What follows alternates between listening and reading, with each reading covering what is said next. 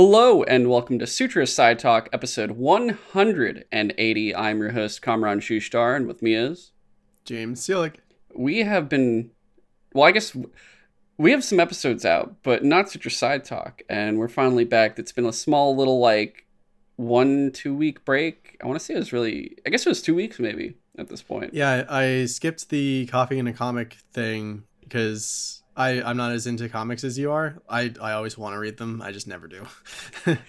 and uh yeah, that's on YouTube now. You should watch it. It's a good episode. Yeah. Uh At least from I've seen some of it. I haven't watched all of it. I'll get I'll get back to it. yeah, if you guys have been tuning into the podcast channel or YouTube channel, whatever, for the show for the for Sutra Side Talk, uh, the last two episodes that have come out are actually two shows that finally brought out a hiatus. Uh, the Cut of Steel, uh, episode fourteen, which is the State of DC Comics, uh, twenty twenty two. Uh, it's like the one we did last year, where it was myself and Brandon Moncada, and this time I had Frank or Jeff, uh, whichever name you'd like to call him, uh, from Coffee and a Comic and we pretty much talked all DC Comics top books of the year, what they need to change, what they're doing good, that kind of stuff. Uh, if there's really any impact from WB Discovery now uh, with that merger and them trying to eliminate debt and whatnot, uh, that's all there. And then what should have come out basically like three days before this. This is a Monday. This is releasing. We're recording on like a Thursday night, but uh, on the Friday before this episode comes out, there was Up to It, Down to It, episode 11. And that covers uh, us talking about Dragon Con because our friend Miles finally got to go for the first time. And Ty Roman and I talk about like our very first Dragon Cons among like our favorite cosplays, all this kind of stuff. It's really good time. Uh, fun episode. You know, it's a little lengthy, but you know, these two shows are shows that don't happen often. They're like monthly at best, at very best, but usually not even monthly. So Yeah, we were gonna record earlier in the week, and you were like, "I think I finally got us all together. Can we're gonna cool with recording later." yeah. it was like, and I was just like, I feel like he he's at like his wits end trying to get this together, so I'll just give it to him. It was I I it was it had it, there was calls there was all these extra things I had to do to get this to happen. Son of a bitch! Sorry, I forgot my phone audio is on. I'm trying to find the um. Not only that, but I was also a guest on the Last Word podcast, which uh, that episode came out last week. Uh, it is episode 232, uh, but uh, it's got everyone from like uh, Ty Guy Travis, and he well he he uh he works at IGN, and he invited me on because I met him through a, a mutual friend, and I helped him with like his wedding proposal and all this other stuff without knowing him, like no meeting him twice, and then all of a sudden was wedding proposal. Uh, and like uh, eventually, yeah, it led to me going on his show with, uh, if you guys know, uh, Lord Cognito from, uh, I guess, really like uh, defining Dukes, and he's on like you know sacred the Collins Last Stand stuff. Um, it was with them, and I'm so sorry, man. I'm like forgetting your name. Holy crap. Um, I'm so sorry. I'm so sorry. Uh, his name was uh, damn. One second, guys. I got it. I'm so bad with names right now. It was like all these new people I was meeting for the first time. Um, No, I'm terrible with names. Yeah. It takes me so long to remember them. But uh, it was it starts with a D. I'm I'm gonna find it. I just can't look at it right now because otherwise I'm just gonna be like scrolling looking for it at this very moment. Uh, but he's really cool too. It was my first time meeting him. Like, uh, it was a, it was an awesome time. We talked like what was happening that week in the story, uh, how we felt about like Iron Banner, uh, with its new mode and a bunch of other stuff. But it, wa- it was a great time, and uh, yeah, no, it was it was really fun. But now this show is back, and with it, we are gonna talk this week on pretty much our 2022 interview. So our top movies, games, TV shows, and our new category anime because it we split it with TV shows last year. We like included it in anime. Anime was in like movies and TV, but this year because there's such a I would say we both had a very big increase in watching anime. Uh, we had to make it its own Dude, category. I got Crunchyroll to watch like My Dress Up Darling or something, and I just kept it, and I, I keep watching more and more anime. Yeah, no, it's, it's Crunchy. Yeah, it's so It's dangerous. It is dangerous. It is very dangerous, but it's so it's so worth it. Um, and then, man, there was some news this week, but not really. We, we haven't really talked news in a bit, but uh, you know, the only thing we got is what Ubisoft canceled like four more games. Uh, Microsoft laid off some people from like 343 and Coalition and Bethesda. Um, there's not really much we can say on it. Like it's just like Yeah, Ubisoft. it's It's, just- like a. It doesn't. It's nothing new. They keep doing this. Yeah, it's just hey, it turns out no one wants us to make the same game over and over again in a bunch of different flavors.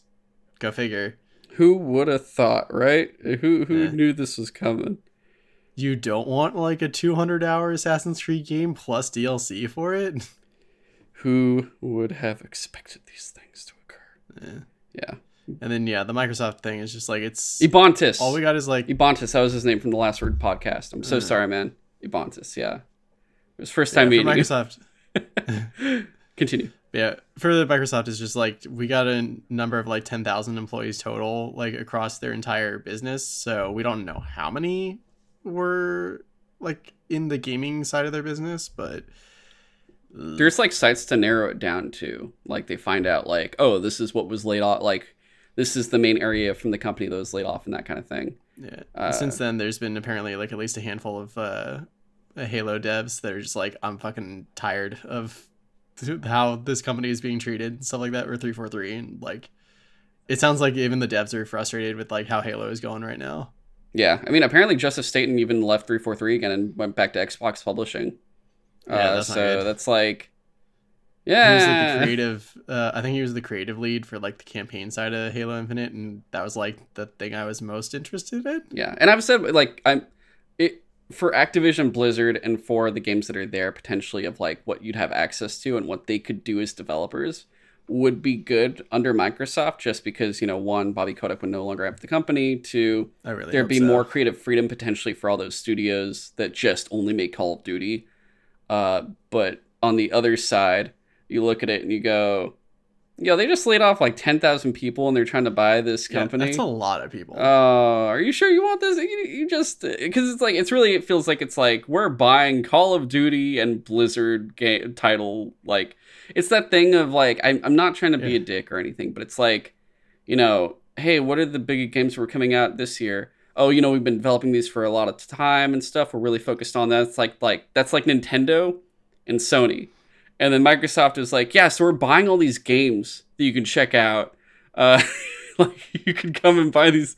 We're buying these games and you can play them. And it's like you make these. No, no, we just we just bought. Like we said, oh, this looks cool, and we bought them. And then that's kind of what happened. it's on Game Pass. yeah, it's on Game Pass now, uh, so you don't have to pay for it. But now you'll well, you'll be paying for it every year now for a crazy amount But of yeah, money. now that you mention it, it is weird that just like for Activision Blizzard alone, they want to se- uh, spend something like sixty nine billion dollars. Yeah. and they're like, the times are tough though. We got to lay off like ten thousand people. Yeah, I mean, I guess crazy. the whole thing is like, oh, the the COVID like crazy time is over. Of like you know people wanting to stream stuff, use technology, all that kind of stuff, work from home. Yeah. Uh, but at the same time, they're profit. Like someone pointed out, they're profiting a lot right now. They don't need to do this. They just used it as an excuse to do it. Uh, so just remember that. Um, and I, I used to work for them. I do no, I no longer do. Um, I might, I could in the future. I don't know. I could go back at a certain point, but you know, I'm still saying this now. And then if I did again, then I'd be like, I can't talk about this anymore. Yeah. that's kind of how that works. I'm pretty sure. Um, but yeah, that's just kind of the news. Uh, nothing else to really talk about. Uh, and you know, this is Suture Side Talk. I guess I didn't say it. Uh, we talk what we watch and play every week, and uh, like we just did, sometimes select news of what we feel like we have an opinion on, if it's big enough to really talk about briefly. Uh, this one was actually pretty brief, but uh, this is kind of like our year ender, year beginner episode. I know we've had, I guess our Pokemon episode came out at the beginning of the year, and we wanted to do Callisto Protocol, but this was getting aged a little too much, especially after the delays from like up to it, down to it, and everything else. So uh, I wanted to get this out of the way first. At least it's out in January. Yeah, get it out before it's like, hey guys, it's March. Now let's talk about 2022. like, Remember that time? yeah, so the sooner the better. Uh, with that said, let's I guess dive right into it. Um, we're like I said, doing top five from lowest to highest, pretty much starting at five, working our way up to one. Uh, with each category, we're doing one category at a time. If one of us says like, this is my number five, and it's like if it's James's number five and it's my number three, I'll just talk about it at the same time as him, and you'll already know it's my number three. But I basically won't talk about it anymore uh, when it actually comes to number three. Which kind of sucks when you get where you wanted to. You're like, this is my number one. Oh, it's my number five. I guess I'm done with my number one already. Yeah. um, but I'm pretty sure we're. I'm not going to say what they are yet, but our one and two are probably the same, just reversed. Uh, and I'm Probably. probably. Uh, otherwise, uh, let's. What do we want to start with, James? Also, minor caveat: some of the things on my list are not going to be from this year. Specifically for literally- games, though, right? Or was it also? Yeah. yeah, yeah. It's, it's mostly for games. Yeah. It's just uh, probably just for games. It's just like sometimes my backlog on games is so long that I don't play get to play something for like a while. So like my number five came out like a while ago, but I just played it. Uh, I mine is pretty much everything from this year or from 2022, but I'm tempted to put something on there that isn't, or I, I, I don't think it is. Uh, I'm actually not too sure when it came out, um, but I might talk about it briefly anyway. We'll see. Uh, but James, what do we want to start with? Do you want to go first with the category? I guess. Uh, you want to do games first? you want to do games first? Okay, yeah, we can do games first. Alright. Damn. Uh, it's just because it's top of my list. Okay. what, what's your? Let's start off, man. What's your number five? so my number five was Resident Evil Seven VR. I Dude, guess that was my Resident 7. number one of this year. It was not. I don't have a VR. Now, Resident Evil 8 came out like last year. so the reason why Resident Evil 7 got on my list, besides the fact that I, I didn't play it until now, is like so Resident Evil 6 and 5. I, I was like not super hot on 5, but I thought the story was still at least kind of interesting. But it was going a little bit too actiony and not as scary as I was hoping Mhm. and six was just like they did a bunch of weird shit with that they split it up into like three different campaigns and like the leon campaign was like kind of close to original resident evil but then like i didn't even finish chris's campaign because it was all action and i got it was like i don't want to get too much into that i just by the time i finished resident evil 6 i was like i don't know if they could like salvage this series it's it's gone too far it's it's like it's just an action game at this point. I I'm not into this. I think I'm done with Resident Evil. And then they reveal Resident Evil 7 Biohazard. And it's like again, very different. It's the first time the series has ever been first person. It instead of following like the Umbrella Corporation seemingly it was like weird like mutant hillbillies or something like very hills have eyes uh in like the swamplands somewhere Mhm. and i was just like that's interesting that they're going much much smaller with this story like i wonder if it's if they're still going to be able to pull it off and like if it's even going to feel like resident evil with it being like a first person shooter and stuff at this point. and it's like it's first person but it's not really much of a shooter it's I very much appreciate they were able to take it very back to its like original survival horror roots where you actually have to like manage uh your your ammo, your resources to make sure you're not like just trying to tank through everything because you will run out of shit and you will just like get stuck. Uh they even brought back like doing puzzles like the original games and it's like it somehow fit and it, it made sense and like all every one of the different like the uh members of the Baker family that were like the weird hillbilly guys Mhm. like each one was interesting and creepy in their own different way and like extremely memorable boss fights. And like the the twist at the end of like why they were all the way they were and how they kind of connected to umbrella at the end i was just like i was blown away. I was i can't believe they actually saved resident evil. No wonder people like this one and eight. Like uh and then also this was my first major experience with vr because like uh, a friend of mine gave me their PSVR a while ago. They were like, "It's literally taking up space in my apartment. I don't need it. Like, do you want it?" And I took it, uh, and it literally made me so interested in just like VR because it's such an interesting, fun experience. Also, it made it it made aiming in that game so fucking easy because you just had to like point with your own head.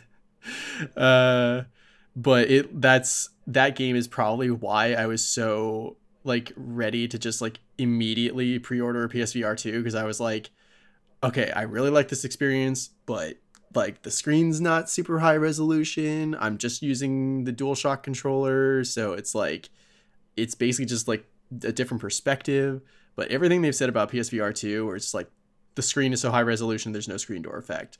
The the angle of view is wider, so like it's even more immersive. Like it has its own controllers. Like literally, it checked off all the uh, check boxes of like the things that I had gripes about that I want. I want. It made me want to get PSVR 2. Mhm. So Resident Evil 7 sold me on not only getting back into the Resident Evil series in general, but also the VR aspect of it was so cool that I was just like, I'm sold on VR. Okay. Damn, dude.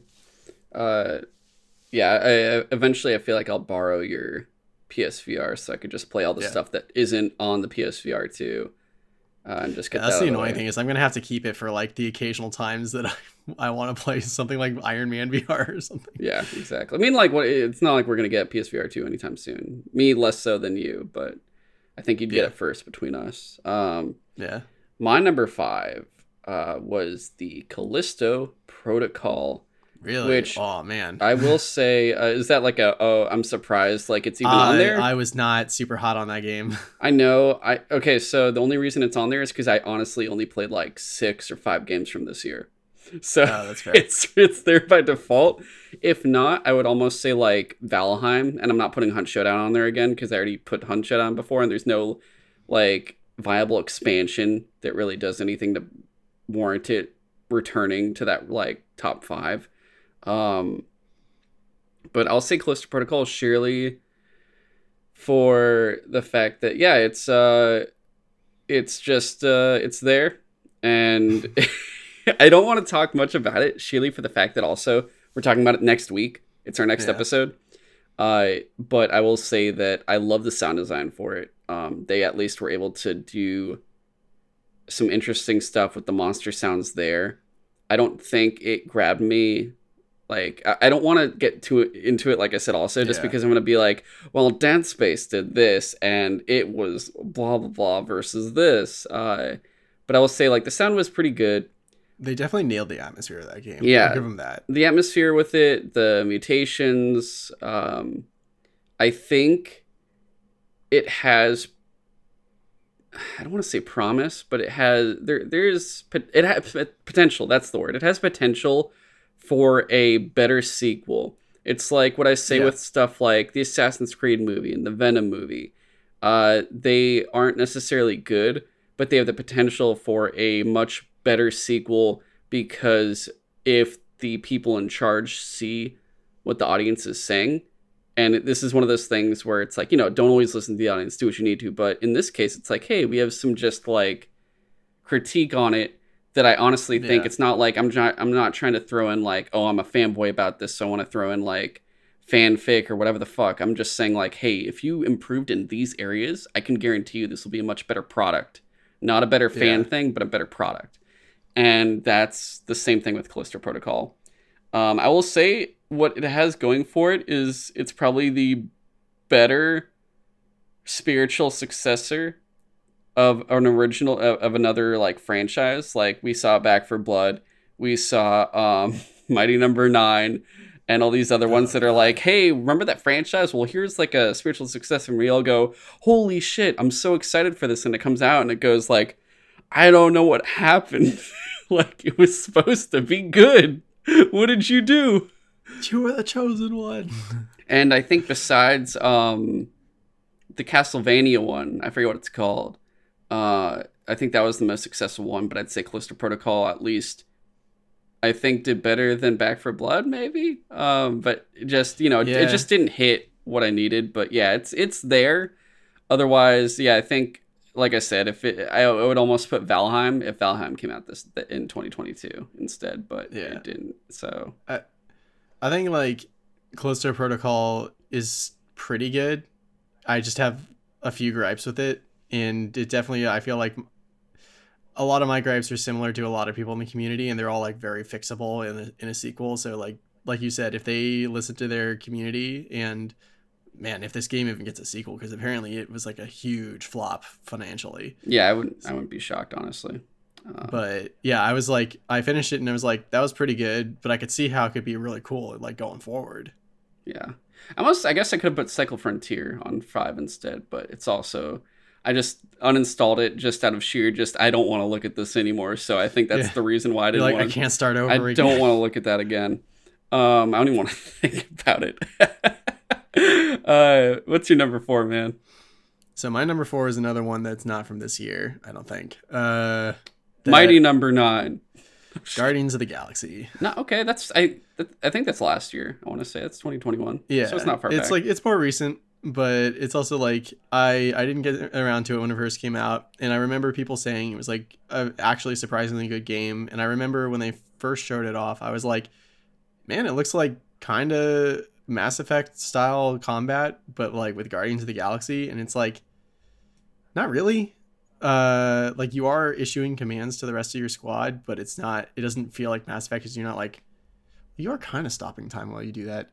Anyway, it's just like it was a surprisingly fun game. Like the story was was super fun and just like I understand now what people meant when it came out where just like they might like this version of the Guardians better than the MCU Guardians. And I don't even think it's just because you spend more time with them overall because like given all the Guardians movies there's only like a handful of hours with them versus like a 30 hour game. yeah, But dude, this Drax is so much fucking funnier because they, you know how in the first movie he had that like character like quirk where he just like was just literal all the time and didn't understand like that's why he was nuance? good in the first one, and then that's why he sucked ass in the second one. Yeah, yeah that was him in this whole game and he was fucking hilarious. it went over your head. No, my reflexes are too fast. but then also like you know how there's a, a scene in Guardians 2 uh where Mantis like puts her hand on Drax and she's like can feel his pain and is like oh my god he's actually like he seems very like calm but he's actually like deeply like in emotional pain all the time he's just hiding it Mhm. essentially they do a much better ga- uh, job of that in this game because like the whole point of it is like I guess dealing with grief and basically like the soul stone is like a huge aspect of this game and like having to accept death and whatnot. And um the there's this like church of like the the grand truth or something like that that's like the main antagonist of the game that they're u- basically using the soul stone to try to like indoctrinate people into their belief system. And they're basically promising everyone like hey if you believe in us if you give us your faith because apparently they can use faith as literal energy. Oh, interesting. yeah uh it's a power their like super machines. Um they are they will basically grant you whatever like your greatest wish is. And of course for Drax it's seeing his family again. And it's just like the scene where you have to like go into his mind and pull him away from his family is so heartbreaking. Damn. that I that I was just like damn like this almost makes me not like the MCU Guardians at all because like c- compared to these and like dude Rocket in this game is so funny like he's constantly fucking people over because he's just like yeah I'm a little shit I can do whatever I want I have big guns I'm a raccoon. What do you want from me? yeah he's like I'm the smartest person in the room Just fuck off That's great. Okay. uh, but yeah, so like, I don't want to go t- uh, too much into it, but it's like it was actually a surprisingly super fun game, and it's on Game Pass, so that's that's where I played it. oh, that's okay. Yeah. Yeah. All right. Uh, my number four was Call of Duty Modern Warfare 2 without playing the campaign, just purely the multiplayer. Yeah. Uh, the reason for it is one, multiplayer is incredibly fun. And uh, it's funny because, you know, I, I did that giant break from Call of Duty pretty much the entire PS4 generation. I didn't touch it until Modern Warfare, like the 2019 one came out. And I played that and I really liked it. And it was like, oh, I'm back in Call of Duty. And then Black Ops Cold War came out, and I played with some friends online for a little bit, and I never even touched the campaign. I had no interest. I saw Ronald Reagan on it, and I was like, nah, I don't want to do this. And uh, I never went back to the multiplayer. I just was kind of like, I think after two months or three months at, at the most, I just never played it again. And I just didn't feel like it, and I lost interest. Vanguard came out, I skipped it. Modern Warfare 2, uh, Warzone 2.0 is so much fun. Uh, specifically, the DMZ version Uh, I've been really loving DMZ. That's kind of what got me into it, especially after playing so much fucking Cycle Frontier and like Hunt Showdown. Uh, having a, a Call of Duty version now where it's like, yeah, you bring in just like a small loadout of stuff and you want to like leave with certain things and go on a mission, but it's like all the stuff you have isn't really worth anything. It's not like uh, I guess like a Tarkov cycle game where you're like, oh, this is really valuable. Let's like take it out with this. It's like no, just get to a store, sell it, and like build up your armor and shit. Uh, killing PCs. Oh my god, a real player. Let's fucking kill them. Like it's incredibly fun, and I think it's very interesting you know, like I know I just said everything with like Activision and everything else, but like in terms of just sheer gameplay, you look at like battle royales, and once Warzone came out, it changed. It was like I'm like, oh, this is the one I want to play. I like Warzone. Like this is the one that works out. And now there's like the Tarkov style games where it's like you know you want to loot and scoot, uh, and this is now in Call of Duty 2. And they also made it so now I don't need to play any other games for that kind of thing besides Hunt, because that's just cowboy western, and not even really that similar to be honest compared to it. It's a lot more like Cycle than than Hunt uh, for DMZ. Yeah, Hunt does not feel like any other um, battle royale I've played. Yeah, so like I don't even want to call it that. exactly like Hunt feels like a weird like battle royale Tarkov combo. It's like it's it's like a, ba- a weird baby between them, but then it's just like a weird bayou, and it's made with like CryEngine. And you're like, oh fuck, CryEngine. Uh, it's funny that the name Hunt is actually like the best name for it because it's literally just a hunting game. Yeah, and with Call of Duty, which you know I said I wouldn't put Hunt on here because I had it on last year, uh, and they didn't do any expansion or anything that really warranted it being on the list again. Uh, Modern Warfare is just really fun and I really enjoyed it. I don't think I'll buy whatever comes out next year because I just don't have as much of an interest in the franchise anymore. I think I'm more just in specifically like Modern Warfare, and I'll only like do like the Warzone stuff specifically as it carries over.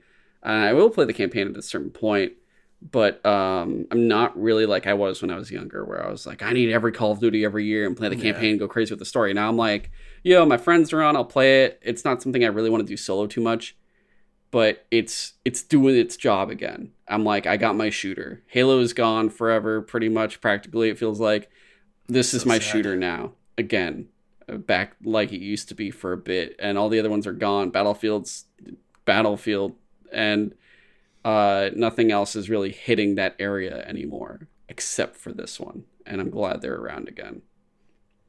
Uh, what is your number three, sir? My number three was again not from this year. Jesus Christ, Hades. oh yes, that was last year, dude. Right? Was, was that 2021? Uh, it's either 2020 so, or 2021. I don't know. It's hard to tell because it was in like uh, um, pre-access, early access for like a little while, I think. Um, it's a Supergiant game, uh, and like I remember people going crazy for it when it first came out, and I was like, it can't be that good. It was one of those games where I was like, it can't be that good. Like I I'm I don't need it. Don't worry about it. I, I watched people play it. It was like it looks like a Diablo style top down isometric view like uh, fighter, whatever. I was very wrong. Oh my god, Hades is so fucking good. like it's not even just like the gameplay is fun because it, it is. It's like it's so it's like challenging, but it it, it helps that it's a roguelike. Mm-hmm. Let's start there. It's a roguelike. I found out I liked roguelikes after I tried Rogue Legacy and was just like, wait, so the game remakes itself every time I start over? So it's like almost a new experience every time, or at least a little bit fresh every time? Like, cool. So Hades has that going for it, where every time you start from scratch, uh, like a new run, you basically start in um, Tartarus, and then you go to Asphodel, and then Elysium, and then there's like one more smaller area above that. You're basically you're trying to fight your way out of Hades. Mm-hmm.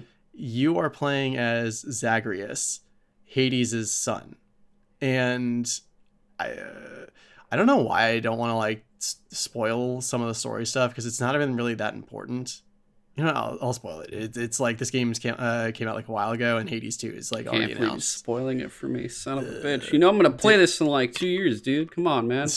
Do you actually want to? I'm gonna play it eventually. I don't care. It's fine. You can tell me the story. I don't okay. care. So you basically like you find out that like Zagreus like he finds out at one night that his mom is not who he thought she was. Like he he was uh, told. Oh God, I forget. Like uh, I forget the name of the goddess that was like he thought was his mom, which Persephone? He's, no, that's who it turns out his mom is. I wasn't Uh, his but he- mom. I mean, No, that- he- that's what. That's who we didn't think it. I'm just okay. Well, he thought his mom was like basically the goddess of darkness. Uh, it was like Nyx or something like that. Mhm. Um, and like, like her her other children are the Fates and um. Oh man, I'm forgetting the name. Uh, Thanatos, uh, Death. The only reason I re- remember that is Zagreus calls him Than, so I'm just like, whoa, what does he call him? Than, Thanatos. Um, so he finds out like wait so you've been lying to me my whole life my mom is like out there somewhere on- the surface world because she like left hades for some reason and you won't tell me why so that's why apparently zagreus goes on his quest is to like Find out his mother. find out This dude's find his just mom Prince Zuko. Okay. basically yeah All right. and like and like he so what makes it so interesting and fun and like makes you want to go, do like another like one more run every time or even just like one more room is all like as you're trying to escape hades your like basically your aunts and uncles the other gods are trying to like give you help from afar where like they can't quite get into hades but they can give you like boons to help you out. So so in what they'll do is like you'll each room you'll get some upgrade or some like item to help you on later. And like say you run into a room where you, when uh, when you uh, defeat all the enemies in it you get a boon from zeus. It'll give you a choice of one of three. And those can be three random boons and they're not always the same. And uh, sometimes they are higher level than uh, other times. Sometimes they're higher rarity which get makes them more powerful.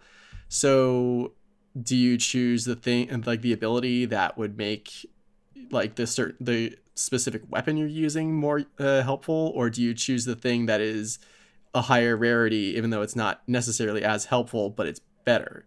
Like and as you're going through it's like you pick up more and more upgrades. So by the end of a run you start to feel like insane like doing like chain lightning and like throwing like uh, wine bombs at people to make them like all dizzy and like slow down and stuff. Like and not only that but like every time you t- like get a boon from one of these gods they talk to you for a bit. Hmm and it's like it doesn't take too long. Like nothing in this game takes too long which is one of the things that makes it easier to just be like okay just one more thing. Uh so and what's so surprising is like the voice acting is insane in this game. It's like every single person in this game that like i think all the characters are voiced and they're all voiced like superbly like it's like it's one of the best voice casts i've ever seen in my opinion and like what's even more interesting is like I've been playing this game for like dozens of hours at this point, and I don't think I've ever seen a like repeat thing. And because they'll have uh, stuff like for random instances, like say you got a boon from Aphrodite earlier, and then you get one from like Hermes. He might be like, "Oh, hey, you met my my uh, aunt." Cool, and the, like so the amount of like just random voice lines they put into this game for just like random like if this thing ever happens is staggering. And it's just like the way they drip feed like more and more information about stuff and and, and like uh, like they there's also like di- the, uh, like a handful of weapons that you can choose. So like you don't have to use the same equipment every time. And like they'll even every time you start a new run they'll give you an incentive to use like one specific weapon you don't have to hmm but I if you do use that, Yeah, yeah. if you do use that weapon, you get more resources, like for that run. So it's just like it also really helps that each room, depending on how good you are, you can get through it in like a minute or two.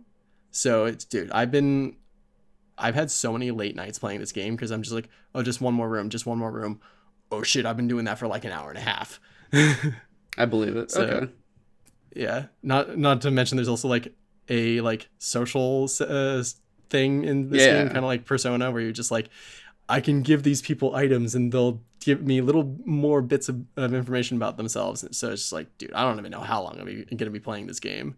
I could tell. so I was looking at the time, like, damn, all right. Yeah. okay. Like, it's literally one of the best games I've played in a long time. I believe you. Uh, my number three is, and it, like I said, Hunt Showdown expansions that aren't really there, so I can't talk about it. What I can talk about that did have a big expansion because that expansion was so good. Destiny 2: The Witch Queen. That Uh, yeah, I don't know. I don't know if I wanted to put that on my list because it's like Destiny is always like a thing I play, but Witch Queen was. I feel like really if good. it's a sta- if it's an expansion, I'll count an expansions. Like I think those are okay. I feel like if it's just that's fair. ten dollar DLC that's two hours, then maybe not. Uh, So no Warmind DLC. no, not fucking Warmind deals. Not the seasons, but yeah, like you can't. I wouldn't say the seasons at all.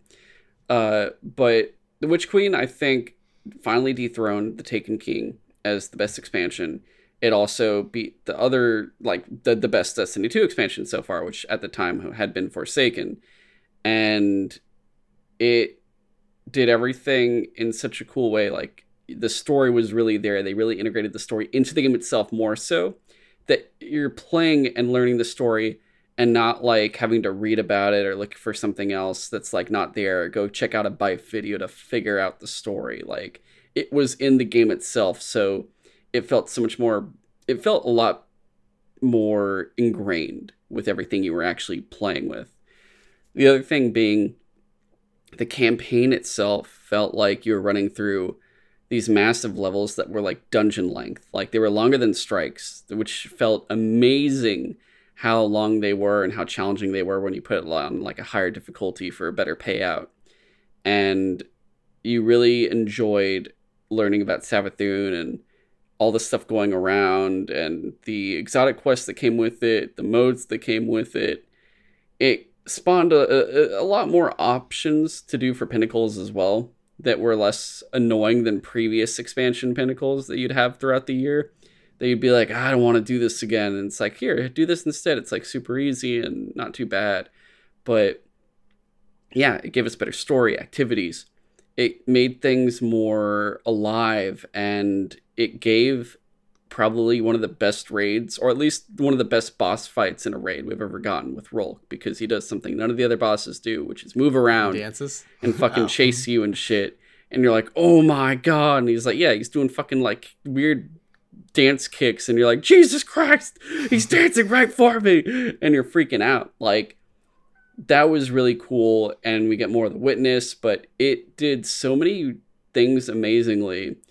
And, you know, now we're at the end of the year in terms of Destiny. The next expansion is coming. So you're kind of like, oh i'm tired of everything again but that's you know that's destiny in a nutshell like it's it's literally just i love destiny and then I, and i'm going to talk about how much i hate it and then how much i love it and then how much i hate it again but Dude, it's so weird how excited I am for like the next expansion just for like I mean a bunch of things, but mostly loadouts. yeah and I, I think like for beyond light i don't remember if i even put that on my top five last year i honestly don't recall uh, if i did i don't think it was as high as where it Witch Queen is right now in my top five um Yeah.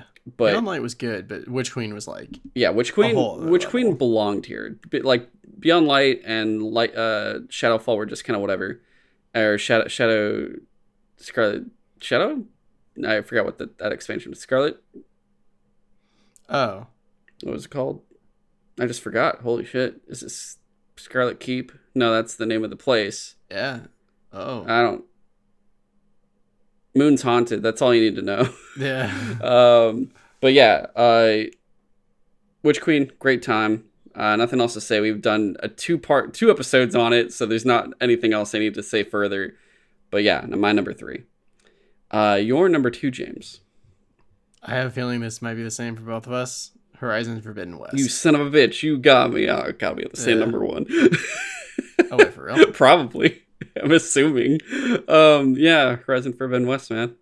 You want to start it off real fast? I mean, we did. Yeah. We did a whole episode on it too, uh, back Yeah, in. February, March area, I think. I don't remember. Yeah, we talked for like two, like an hour and a half about how awesome we lo- thought this game was, and like I think the thing that, like at the end we capped off with was like, this game was like 60 to 80 hours or something like that. Yeah.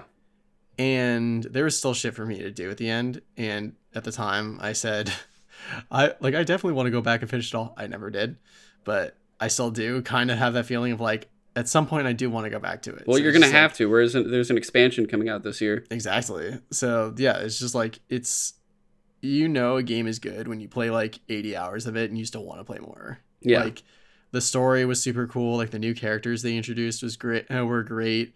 Like I think my only main complaint was they introduced too many new kinds of weapons and now there's like too many options. yeah, you're kind of like, shit. What do I use now? Yeah, you really Yeah. like. I stopped even trying to figure it out. I just was like, this has been working. I'm gonna stick with this. Yeah. And I think is I think that was what they were going for was like you could use whatever, just whatever you think is cooler. Yeah.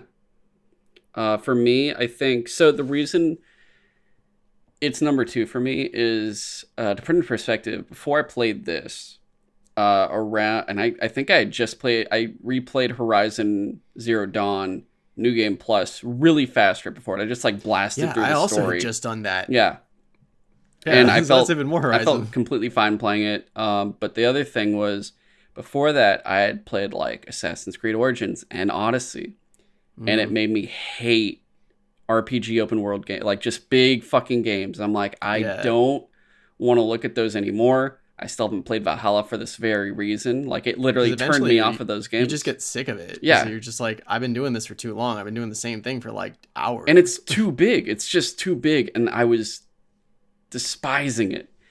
And Horizon, I'm like, I really hope this isn't gonna fuck this game up for me. I know it's supposed to be big and much bigger than the first game, and I'm playing through it, and I'm like, I want to do everything. I want to do every single thing, and I don't feel one ounce of fatigue doing it. And that is why that game rose up so much for me. I did every single thing. Like I made sure after the game was done, I cleaned up every single thing I wanted to do. I got the platinum I wanted, and I felt completely accomplished. I scoured like looking for any missing like side quests or anything that I may have missed, and I'm like, I need to do everything. I want to do more. I love this story. It did so well. Like it would have been my game of the year if it wasn't for the fact that something else came out. But Mhm. uh, it just made me. It, the reason it's so good is I wanted more after it was done. I wasn't tired of it. I was like, oh, th- that's it. That's all I get after fucking 60 to 80 hours. Like, that means you did a really good job. yeah. And not to mention the combat's really good with like I love being an archer shooting at robo dinosaurs. Like that's a dream Yeah. come true of a game. Like that's fantastic. And I will Like- say this is for sure my number one sound design game of the year, easily. Uh, yeah, I could see that. Yeah. like the, it's so funny to me that like most of the time, one of the things people complain about for games taking too long is grinding for resources. But for some reason, in Horizon, it's just so fun to like hunt down specific machines and like shoot off specific parts that you know you're gonna need for them. It's just like it's so clever. And like it makes you actually want to do it, or at least like if you have to do it, it makes it fun. Yeah. Uh but our number one. Uh let's God of War Ragnarok. Oh, I thought it was Mighty Number Nine. Shit. Okay. Uh, no, but yeah, No. God of War Ragnarok, which we just had an episode out. Like this is literally like two episodes ago. I want no three episodes ago. We had that episode, so you can check it out there. But yeah. same like. I will say this really fast. Same exact stuff as Horizon Zero, uh, uh, Horizon Forbidden Dude, West. it was even harder for me. Where I, like by the time I finished God of War, I was like, "Yo, I I literally finished every single thing, and I even wanted to just like maybe stick around and grind in the like Muspelheim challenges just to upgrade all my armor." I did. was, I like, did all the was literally- Muspelheim challenges. I mean, I didn't want to do like upgrade every single piece of armor just to get max. I was like, there, because I, I felt it was the thing where I'm just like, dude, just it was like amplified version of Horizon where I'm like, just give me like one more thing. Come on, like something Yeah. more story, please. I just need a little bit more. Like, don't do this to me. That's that's the thing where, you know, we're getting that Horizon DLC and we got it for the first game too, but last God of War we didn't get anything. And this one I'm like, dude, please, please give us just like one little like epilogue story of like the Norse shit with like Kratos and Freya. I just need a little bit more. Don't just leave me hanging here. I know Atreus will be like the next game altogether, but just give me like a little bit more of Norse cleanup. Just I just need it. You can't leave me like this. Like it's that fucking good. It was that fun that uh everything about it was so enjoyable. And I, I will say, you know, the Muspelheim stuff and uh Gná were and like the the fucking um what's his face kings the the the um berserker guys like a couple of them Oh, were yeah. like I wanted to throw my controller out of a window at a certain point, and I was just Dude, that last Valkyrie "Fuck." fight, I was just like, why? Yeah, and I, I was straight up just when I was okay. Those things, I'm like, I'm glad it's done. I never want to do this again. Uh, but like everything else, I was like, the story itself made me feel so much, and I think like th- this was a lot easier. I will say this: it was a lot easier to s- decide between God of War and Horizon versus Ghost of Tsushima and Last of Us, because Yeah. The Last of Us is like, this is phenomenal. I've cried multiple times, but I feel like shit. I feel depressed. Yeah. Whereas Ghost of Tsushima is like, it's not as insanely like well told as The Last of Us, but it's just like, dude, I'm a fucking samurai running around, but I'm also a ninja. It's fucking insane. It's really fun. Like for this one, it's like they were enough where those two it was hard because of the complete difference of this is like depressing but amazing. This isn't as amazing, but the theme is so fucking cool. Whereas Yeah. these two are this is so awesome. This is just a little bit more awesome, but Yeah. otherwise they're giving you the same feelings for the most part. And also this one made me cry too. This one did not make me cry. yeah. yeah.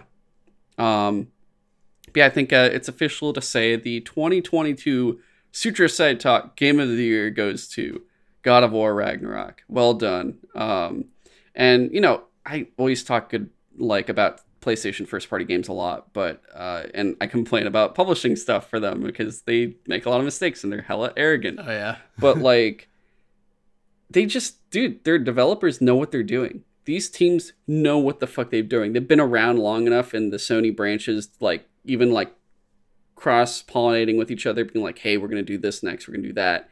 And to the point where like, hey, what's the weakest game for them right now? It's like kind of like Days Gone a little bit, and it's not a bad game. It's actually a good game. It's just not as good as other ones. Like that's how good they are. Is like their weakest game is like a seven. Yeah. it's like shit. All right. Um, it, it's crazy. Uh, and yeah, God of War Horizon stole the year. Uh, and we'll talk a little bit about what's coming up because I'll say one of their games is on uh, my most anticipated, but we'll get there uh, near the other port, uh, part of this uh, port, uh, near the other part of this uh, show. Uh, next up, I guess we'll go with um, let's do anime Okay. top five anime. And I guess I'll, I'll go first for this one. Um, my number five for anime was Ranking of Kings. This show was such a kind of out of the left field show for me. So it, it's like, you know, it's about this guy, Bojji. I think that's what his name was. It's been actually a while, but I'm pretty sure, yeah, it was Bojji. He's like this kid who if I remember correctly, he's deaf and uh, he can't really speak because of it. He's like, oh, eh, eh," like that's actually how he talks, and it's like sign language is usually how they communicate. Um, or actually, no, they can. I think it's he can't hear. He just can't talk. That's what it was because they're all talking to him. I'm, I, I honestly, I, I can't really say it correctly. Um, forgive me for that, but uh, it's weird because my friend wanted us to watch it one Saturday. Like we all like to watch like a certain amount of like anime shows on a, a, a Saturday morning, kind of like Saturday morning cartoons, but it's like a screening style. And a bunch of us just watch it together, and it's always enjoyable. And one of my friends is like, "Let's watch Ranking of Kings," and I'm like, "I don't know what that is." And it's like, "It's about this boy and this little shadow guy," and I'm like, "That sounds weird. I don't think so." And I had no interest in it until we started watching it, and we went from like, I don't know about this, to in the same day, binging like 12 episodes and being like, "Fuck, we can't stop." Oh, that's it. We ran out of we ran out of episodes, but it's still like ongoing, so we can watch more next week. Um, I wasn't expecting a show like that, and it's so wholesome, so good, and it has so much redemption for like characters you in the very beginning might think aren't cool or like not. You think they might be the bad guy or they're not good to the main character, and it turns out, oh my god, someone like uh, Hilda, uh, his stepmother, went from like, is she the evil stepmother to holy shit, she is the best mother in the world. Do not let anything happen to this woman. She is the best character in the show. Uh, all the characters, like, there are moments of betrayal and redemption followed after that betrayal. And you feel for like this kid who kind of gets shitted on for a bit until he rises up and becomes the hero of the story but it's not done in like a weird cliche or anything. It just feels so unique in and of itself where there's nothing really like it uh, just because of how I guess how uh, much they take it of like, hey, let, what if this kid was like this? And you're like, can you do that? And it's like, yeah, let's just try it. And it's like, holy shit, it worked. I, I didn't expect that to actually be pulled off correctly, but they, they did it. And uh, it's something where I'm looking forward to it continuing. And I will say too, it's the night and day of this show is it has like the you know at a certain point of episodes the intro and outro will change. The intro for the first half versus the second half is insanely insanely different. Where the first one you're just like, oh boy, sunshine walking on the street, and then the second one's just like, are you ready to cry inside and feel epic at the same time? And it's like, oh Jesus Christ, what's happening? Um, it's it's so fucking good though. It definitely check out Ranking of Kings. My number five. What about you, James? What's your number five? So my number five, I'm pretty sure I watched it this last year because swear to I God, if you say to... do not say Darling in the Franxx, that will be like you're out of. How'd you guess? You son of a bitch! No. Wait, was that not this year? I don't know. I just was. I didn't think you'd actually put that show. No, there. initially I had. You're gonna laugh. Initially, I had Godzilla Singular Point, and I just looked it up, and I was like, "No, that was 2021." That was 2021. Yeah. yeah. Okay. So Darling in the Franxx. Damn you! I talked about it a while ago. Damn you to hell, dude. It's like, uh, someone me- recommended it to me a while ago because I was just like, oh yeah, I like anything with mechs, and it's like it does have mechs in it, but that's like sex mix. I know. Yes. Yeah, it's like not even like the main point of the show, and at some point they kind of like don't get into their mechs for like a while, and I still was entertained because like it somehow. Like it starts off and it doesn't really explain the world to you very much and you kind of just kind of get hints at like there there's something different about this world and like this society like we're not seeing everything and at some point like when you get to see what like the city that the kids are protecting is like it's it's such a sad bleak version of humanity where like we've gotten to the point where everyone is so self-sufficient that no one needs anyone anymore and everyone is separate and just like there's no closeness or connection between anyone anymore and like that's strangely why the kids are designed the way they are so they have to have those like weird like very erotic positions if you want to talk yeah no you don't have to hear it again. It's fine. No i'm good. So it's like we heard it once. it's so like it starts off looking as like, like a generic silly like oh it's a mech anime and it's it's super like sexualized because of course anime is. And then you find out like there's a, a point to all that. And it's just like the creator's it, a perv. And, and like like by the end of the show i was like yo was this maybe one of the best romances i've ever fucking seen? And made me feel like sad and depressed about the potential like like direction of humanity. Like i was not expecting such like an existential like mind like i don't know what what to call it just like like mind fuck i guess? I'm mm-hmm. just like that that was not what i was uh, what i was expecting when i went into this anime but holy shit did i get out way more out of it than i ever expected. Okay. My number three or no, no number three number four uh, people might get annoyed that this isn't even higher but mob psycho uh, it's had its final season. We actually haven't talked about that it is yet. my number four. Oh shit, perfect. I didn't finish the last season though. I'll, okay, I'll, I'll say that. I won't, I won't say but, anything, but uh, yeah. yeah, it's uh, it's on our list of stuff to talk about right now. There's like honestly, like I think for me at least, there's like five, four or five animes to talk about on like some future episodes near very soon along with like some dedicated to like Gundam and One Piece that aren't even the ones that I'm even talking about. Besides that, uh, actually, there's a Gundam, but it's a different Gundam completely. Uh, Mob Psycho does such a good job of taking something that could be insanely epic in terms of like crazy Super Saiyan fights and turning it into just comedy and heartfelt, just like sincerity and just downplaying it, going like, "I'm gonna power up, I'm gonna power up my feelings," and then you're like, "Oh, oh yeah, just Yeah. hug it out. It's okay, guy. yeah." It, they they do such a good job of making you care about this kid who is the most powerful kid pretty much on the planet, but you don't care about his powers really too much. It's like you you care more about his life than his powers, which shows that's how what's so amazing this show is. That's what's so funny about him is that like he is basically like the most powerful Esper ever, maybe, and he just wants to be a normal kid. Yeah. So he- and so like it's interesting they set up in the first season that he intentionally like the reason why he's so muted all the time like emotionally is because like he hurt his younger brother eh, or is his brother younger than him Yes. Yeah yeah he like hurt his younger brother when he was a kid when he lost control and he like ever since then was like i need to control myself or pe- the people around me get hurt. And so he took that as like literally he has to control every aspect of himself including his emotions. So that's why now when you push him a little bit too far in one way or another and one emotion bubbles over he goes psycho.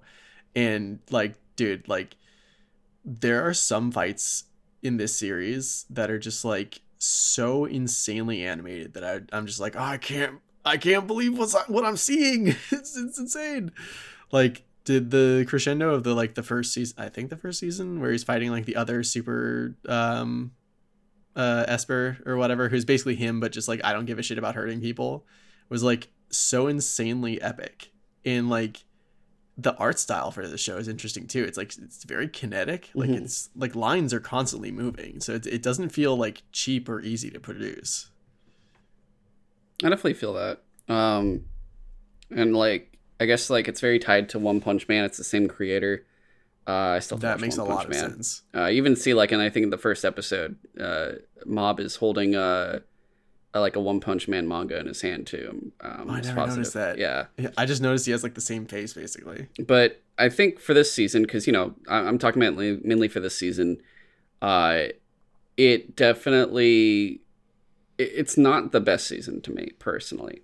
I think there are other good seasons, but I like the way this one works out because like you had this big evil that built up over two seasons and in, in the second season like you finally got like the crazy battles and shit and it's like oh my god this is like the hardcore corporate superman who's also a very very powerful esper and you're like holy shit and then this season comes in and it's like each arc is a little bit different than the previous one and it's just like oh this is about this stuff and this is about this stuff. But ultimately like you know the year's ending and school's going to change a bit um, and it does a good job of kind of helping that person move forward with what's going to happen next in their lives or like what happens just next year and what type of person they want to be next. Um, that is probably why i think it's made it into my top five is because just how good they did and i will say it felt weird to see the show just finish.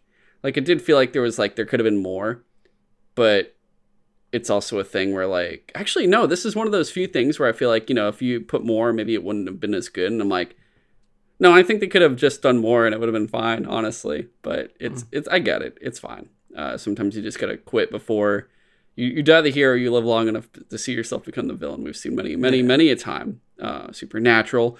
Um god uh but yeah that's uh i guess our collective number four uh my number three then I never would have told you this would be on my list before, but here it is. My Dress Up Darling. Uh, that was my number one. I really really liked that show. It was an amazing show. So I'll tell you this right now, guys. Like I am still very like I always tell people I'm I'm still very new into anime. People will ask me, "Oh, you watch Dragon Ball?" I'll be like, "Yeah, I watched like those random like five episodes of Dragon Ball Z when I was a kid when they were on, and then I forgot and then never watched it again." Did that fight ever finish? I don't know. It lasted like ten episodes. I only saw like six of them though. Uh, I never watched that really. I never watched like Yu Hakusho. I never watched uh, Bleach or uh, now like My Hero Academia. Everyone says I gotta watch that and all this other shit. So I'm Yeah, like, I gotta get back on that. I haven't watched it in a while. I'm very much still getting into anime. But now I'm like at least like there's a lot of older ones that have like their stories completed that I got to check out. Right now I'm still going through One Piece. I have like less than 100 episodes left now. I'm I'm killing it in there. Uh but uh I've been at least enjoying these ongoing newer shows just because it's easy. They're they're just starting and whatnot. But I'm told like, hey, you should watch My Dress Up Darling. And I'm like, why would I want to do that? What is it? And it's like the title sounds a little weird. It's like, oh, it's about cosplayers and stuff, and it's a little like not too perverted because it's it really gets just like you don't really think about it. I mean, you think about it, but it's like it feels real, and I'm like, what does that mean? Because I'm like, what's this? They're like, it's a slice of life, and I'm like, I don't know what that is really, and like it's like a normal world, normal everything. It's just like kind of like a romance almost, and it's just people enjoying stuff in in just the regular world, and I'm like, Yeah, slice of life is essentially a genre that's just like just following around someone on their daily life. That's it. yeah, and I'm like, It's usually just like kind of calming and like the not too high stakes or anything. And you know, I'm, I'm used to. I'm, I'm not into like the crazy, crazy. I've still haven't. Oh, Naruto. That's another one I've never seen either. So I don't like know any of this shit. Um, and I, like my thing was like, oh, I grew up with like Inuyasha and Full Metal Alchemist, like this. The only two, th- like Cowboy Bebop. That's all I know, maybe, and like uh, Fooly Cooly. That's all. Uh, and now I've been expanding so much more, Gundam and everything, JoJo, all that stuff. Mob Psycho. Like I've you've been hearing me talk about it all these different episodes. But my dress up, darling. Holy shit! I watch it and I'm like, this is really good, and I feel like completely calm, and it does such a good job of being like, hey, there's gonna be perverted stuff, but we're gonna make it feel very natural and normal because well it's somehow to an still extent like wholesome and sweet, even with the like sexy stuff. it feels incredibly wholesome, incredibly sweet because from what people tell me, like I've just started kind of watching a couple other slices of life uh, shows. Like the only ones I've seen is like Komi Can't Communicate, which almost made it onto this top five. It's just this year's been crazy. And then um, Don't Toy with Me, Miss Nagatoro, which I think was like the weakest of the three I've seen. Yeah, But- that's on my wa- to watch list. It's funny in the fact that it reminds me of a friend of mine, like of a friend who just feels exactly like that main character. So I laugh Mhm. because it feels like I'm just watching my friend going through all this shit. And I'm like, oh, this is so him. This is hilarious.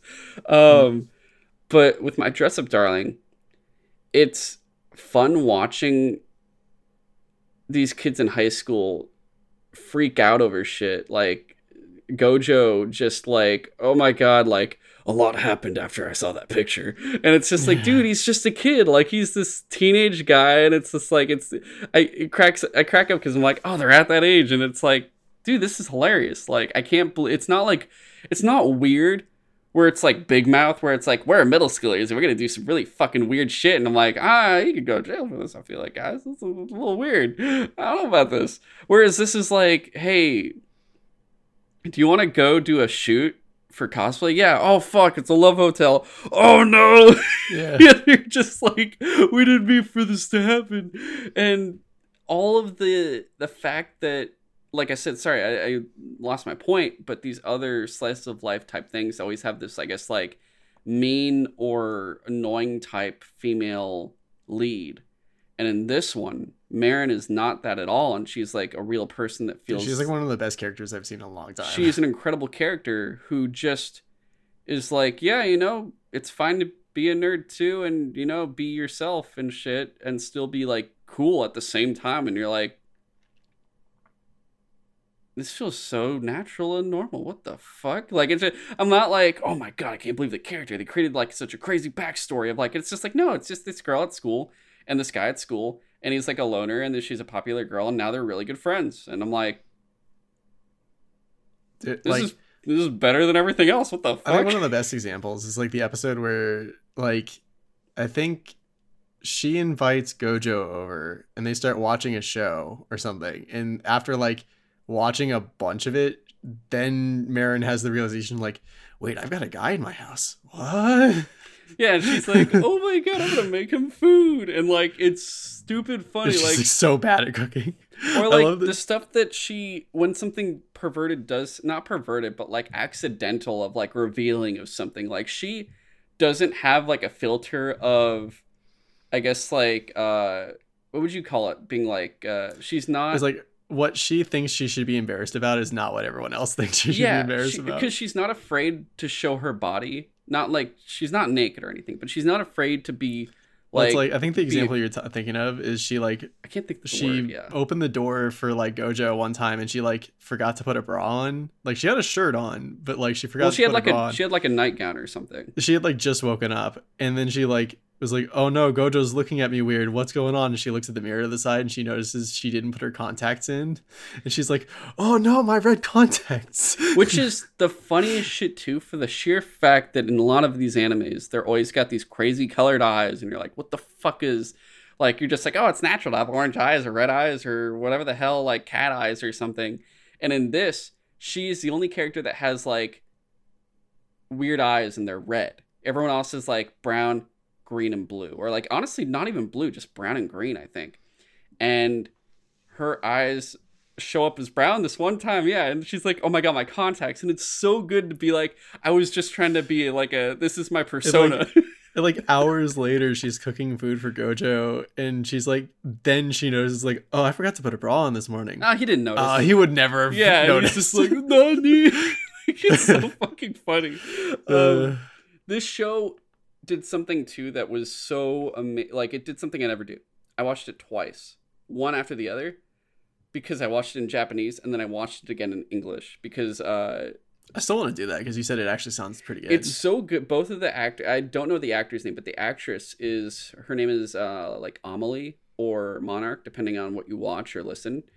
Uh, she is a voice actress for certain like anime dubs. She's also Uta, uh, Shanks's daughter in the One Piece Red film that came out in Hmm. theaters recently. oh yeah, you mentioned that. She also, as AmaLee, is an artist, so she does a lot of original music and covers to a lot of like anime. She's like her own Full Metal album, so it's like all of the both Full Metal Alchemist and Full Metal Alchemist Brotherhood intro and outros, the full songs. Uh, she covers all of them in English. They're really fucking good. And now she's doing like all the Uta covers from uh, One Piece Red because they're all in like Japanese by uh, I think Ado. Um, and dude she is really good at like her singing is amazing. And then uh she's a vtuber named monarch who it's like you know the weird little you know virtual persona or whatever. But dude she's the funniest like streamer. She's fucking hilarious uh i cra- like i've only seen clips i, I don't actually i don't like I, I don't watch streamers i did once recently I, I saw like it was one of those serendipitous things where i'm like you know, I'm free for a little bit. Oh, my stream's starting. And I'm like, oh, let me check this out. And I had more fun watching her and these like three people she was to play with have technical difficulties than them actually playing the game. I'm like, you know what? You guys don't even have to play. This is fucking hilarious. I'm dying here right now. Like, th- this is hilarious how funny these people are.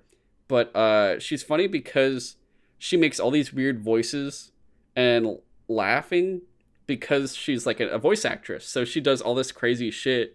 She even can do um Donnie Thornberry from Wild Thornberrys, the wild boy. His laugh, his like she did it fucking spot on and I'm like, "Holy shit. This is amazing." Like, but yeah, my dress up darling. like it's a, it's so good. It basically introduced a new genre to me. Uh, which I always feel like there's like a landmark game or something like Oblivion. Oblivion introduced RPGs to me so it has a very powerful like impact for me and my dress up darling did it and i think the only bad part about it was the sheer fact of someone tells me like hey just a heads up though now that you've seen this and you know about that genre this is the best there is now so you've kind of seen the best thing already Mm. so nothing's going to be as good and i'm watching these other things and i'm like fuck he's right like Yeah, that's the thing. I'm not usually that into slice of life, so it's like impressive that uh my dress up darling even was like on my list of top five, let alone like actually a thing I liked.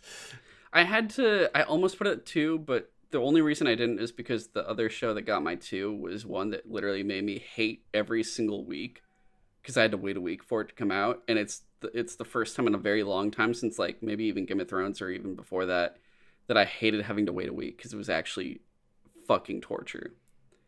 But um, I guess James, what was your number three? Because that was your number one. Yeah, my number three was Spy X Family. You son of a bitch! That's my number one. Interesting. How did we Okay. switch one and three? Does that mean we have the same two? I don't really shit. I guess we'll find Maybe. out. We'll find out. Oh, But yeah, like my so spy spy family is also like kind of a slice of life, but like there's kind of more of a point to it because I guess it's not as uh, it's not as because it's fucking. It's like cold, it's Cold War. It's like espionage show. yeah Yeah, slice of life would be like Yeah. if you're. It's a normal everyday whatever. Yeah. yeah you're right. I think I was just like thinking because it's like a lot of it is just like Anya's daily life and stuff like It's that. it's its it- own genre, surely for the fact that it is just the best thing ever. Dude it's so funny like i i remember seeing like clips of it and like people posting like pictures uh, of like the characters and stuff before it came out or like as it was first coming out and i was like i don't get it. It's like a spy family whatever. Because like i made just like a, a snap conclusion that like oh it's just a, a family of spies. It's like nope i was very wrong. The fact that it's like the the daughter is a telepath and she can read minds. Yep. uh and no one else knows that but her yep. and and maybe the dog but Which the dog is and, clairvoyant. like the- it- yeah and the dog is clairvoyant so he can kind of see snippets of the future so anya can see the future when he's reading his mind uh dude like the episode where she's like anya has to save the world like uh Come on, dog. like oh shit, we ran in circles. Yeah, no. And then Oh Yor's an assassin, and, and then the Loid Yo- is is like the world's greatest assassin and like super strong and stupid strong, Loid like insanely is strong. Yeah, and like Loid is the like world's greatest spy. And none of them know each other's secrets, and they're all trying to keep each other's secrets away from each other, and it's so fucking funny. like the like the situations like oh like one of the funniest things was when Anya was like trying to like stop someone at the museum in the f- first half of the season or whatever, and she just was like, like mom, I'm being kidnapped, and Yor just like runs and like kicks the dude into the ceiling. Wow. Yeah, it's so fucking funny. aquarium. So and good. just like, the, like an an- and then like later on they introduce the love interest who's like, or the other love interest I guess who's like the other sp- like the actual other spy from uh, Twilight's agency from Loid's agency, and she's like madly in love with Floyd. yeah, she she's like looks like dead like dead eyes of like I'll kill you, and then Yeah. like and she's constantly trying to- you, oh," you're she's like, "Oh, what constantly trying to keep fuck?" cool and collected, but yeah, Yeah. inside she's like, I love him so much. We'll Oh be talking God. again. That the second half of this season we'll be talking about too in an Yeah, we'll- episode. we'll we get to it We haven't hit there yet either. But dude, I was laughing so fucking hard when she challenged uh Yor to like a tennis match to try to prove she's better, and Yor just like first off, she swings the racket so hard she like minces the uh yeah, you're like, did she ball. miss? No. It- no, she just hit it so hard she just like sliced it into bits. And the second hit is like a fucking meteor. and like the, the- I forget It breaks what, Fiona's uh, racket. It like and she's like she tries so hard. Like Fiona trains later, and like the fucking animals are like, Yeah, she's, like, training in the mountains. They're just Oh afraid. God. the bear's afraid. Dude, like it- and oh, God. yeah, like it just I would basically end up going into like a description of every single episode because it's it, each episode is so fucking funny and It- like yeah, no, let me, yeah. it, it is great. I love all the characters. It's my number one, surely for the fact that I've never like my dress up darling. Honest, it's so close, but like Oh, also the this- soundtrack, uh, the, the opening and closing sound songs or probably theme the- songs for the show is amazing. here's the thing too. A lot of animes have amazing intros and outros, but they never usually have the best in one season. Like you don't have like a single season of just I like oh, these are literally- amazing. Like this this show, it was able to do hey, the start and end are just as good. There's a lot of times where the intro is an amazing first show, and then the outro comes and you skip it because you're like, it's not. The I don't same." think I skipped the outro at like at all for this entire season either. I one. never did. In fact, I'd probably play it again and again because I I watched the show Oh, right around when I went to New. York, uh, and I just remember being going to the subway, walking around the city, and I have my headphones in. I'm just playing. I think the song was just called Peanuts, uh, the intro song. I had that Yeah. on loop like the whole time I'm walking around, and I'm like just full. I'm like smiling on the street, and I never do that. And this song is so fucking good. And like at night, I'm like winding down. I'm playing comedy, and I'm like, I go to sleep to that song sometimes. It's so fucking good. It's so good. and to the point, dude, my uh, Momo, she was on our show at her wedding. that was one of the songs. That was the song that played when they were all walking out. When we everything was done and they were walking out. That was their Nice. walkout song. It was so, and it's great because I'm one of the few people. Actually, I was like the only dude there that knew it, and I looked around and I'm just like, "Oh shit, Momo, I understand." Like, I understand you. It was so like these songs are amazing. These characters are so good, and Anya is the most adorable character to ever exist because she's fucking hilarious. One, she's one, she's so funny. It's just little like I don't even think she's six. She's like four or five, but she's pretending to be six, like which is even funnier. But she's this little kid who somehow is able to make so many different faces throughout 26 episodes to the point where there's like 15 minute compilations of like all the different faces she makes and they're so funny because it's like this kid who speaks in third person can read minds and just is just like Anya da da da da da, peanut and you're like this kid this kid's great Waka waka. waka waka and I joke but I'm like dude I'm gonna I want to cosplay this kid just be like a buff ass Anya when I get just get a little Dude, bit more I've- muscle I have actually seen like a bunch of people like dudes cosplays Yeah, the Anya. straight and up, It's yeah. just like the pink hair with the the. I saw this dude who did it, horn and he's like things. peanut, peanut, and this dude gives him peanuts. And he's like, waku waku, waku waku. And I'm like, dude, this is fucking amazing. Like she's such a amazing character, and then Loid makes you happy. Like he makes you laugh because of the shit that Yor and Anya put him through Oh and then God, you feel for him too at the same time going through all of it because he's like you know i'm on a mission i want to make sure children don't have to cry anymore about events like that can happen from yeah, the there's war. hints to like his like he had like a tragic childhood, and he's I'm like a war orphan learn about that. potentially Yeah, and like Yor is just this woman who yeah is an assassin who can basically kill anybody in a heartbeat and she dude, is that like montage amazing of at her coming home like with blood on her every time, and like her time. brother just being like, "What happened to you?" It's like, "Don't worry, it just work." she is the best at killing and then the worst at anything else where she can't do any she can't cook she can't she could like clean i think she could just clean and that's it but anything else is awful and her cooking Dude, like that one time. unintentionally can kill people Yeah. Dude, like the one time they were like eating breakfast and Anya's like, Mom made breakfast this morning, didn't she? And she's like, You could tell. it's like yes it was awful it's so good like this show it, it's Dude, like amazing that, how that one episode where like Loid needed to go do a mission and she's just like, uh, Dad needs to use the shitter. He'll be gone all He's like, day. oh my but the sheer fact that also they know what they have they realized how amazing and how popular the show is because part one and two came out like two to three months apart at the most Yeah, it was really compared to. Attack on Titan taking like 80 years and being like three years for fucking one season to finish. Dude, and Uh, then like the last part, they're gonna split into two parts. Uh, we're gonna yeah we'll, talk. Don't worry. Um, oh my god. Will it ever? and then end? like so they do two, both parts 26 episodes in one year and then go next year not not like one year gap but next year we're gonna have the other se- we're gonna have a second season and a movie in that year that's insane that is Yeah, fucking crazy. amazing and we'll talk a bit more about that when we cover that actual show in another episode in the future um but yeah so good um that was my number one james was number three uh, I guess my number two, uh, if we have the same number two, because now we both did our number ones and threes. uh, Demon, Demon Slayer, Slayer? Entertainment District. yes. Okay. Yeah. Mhm. Uh, Dude.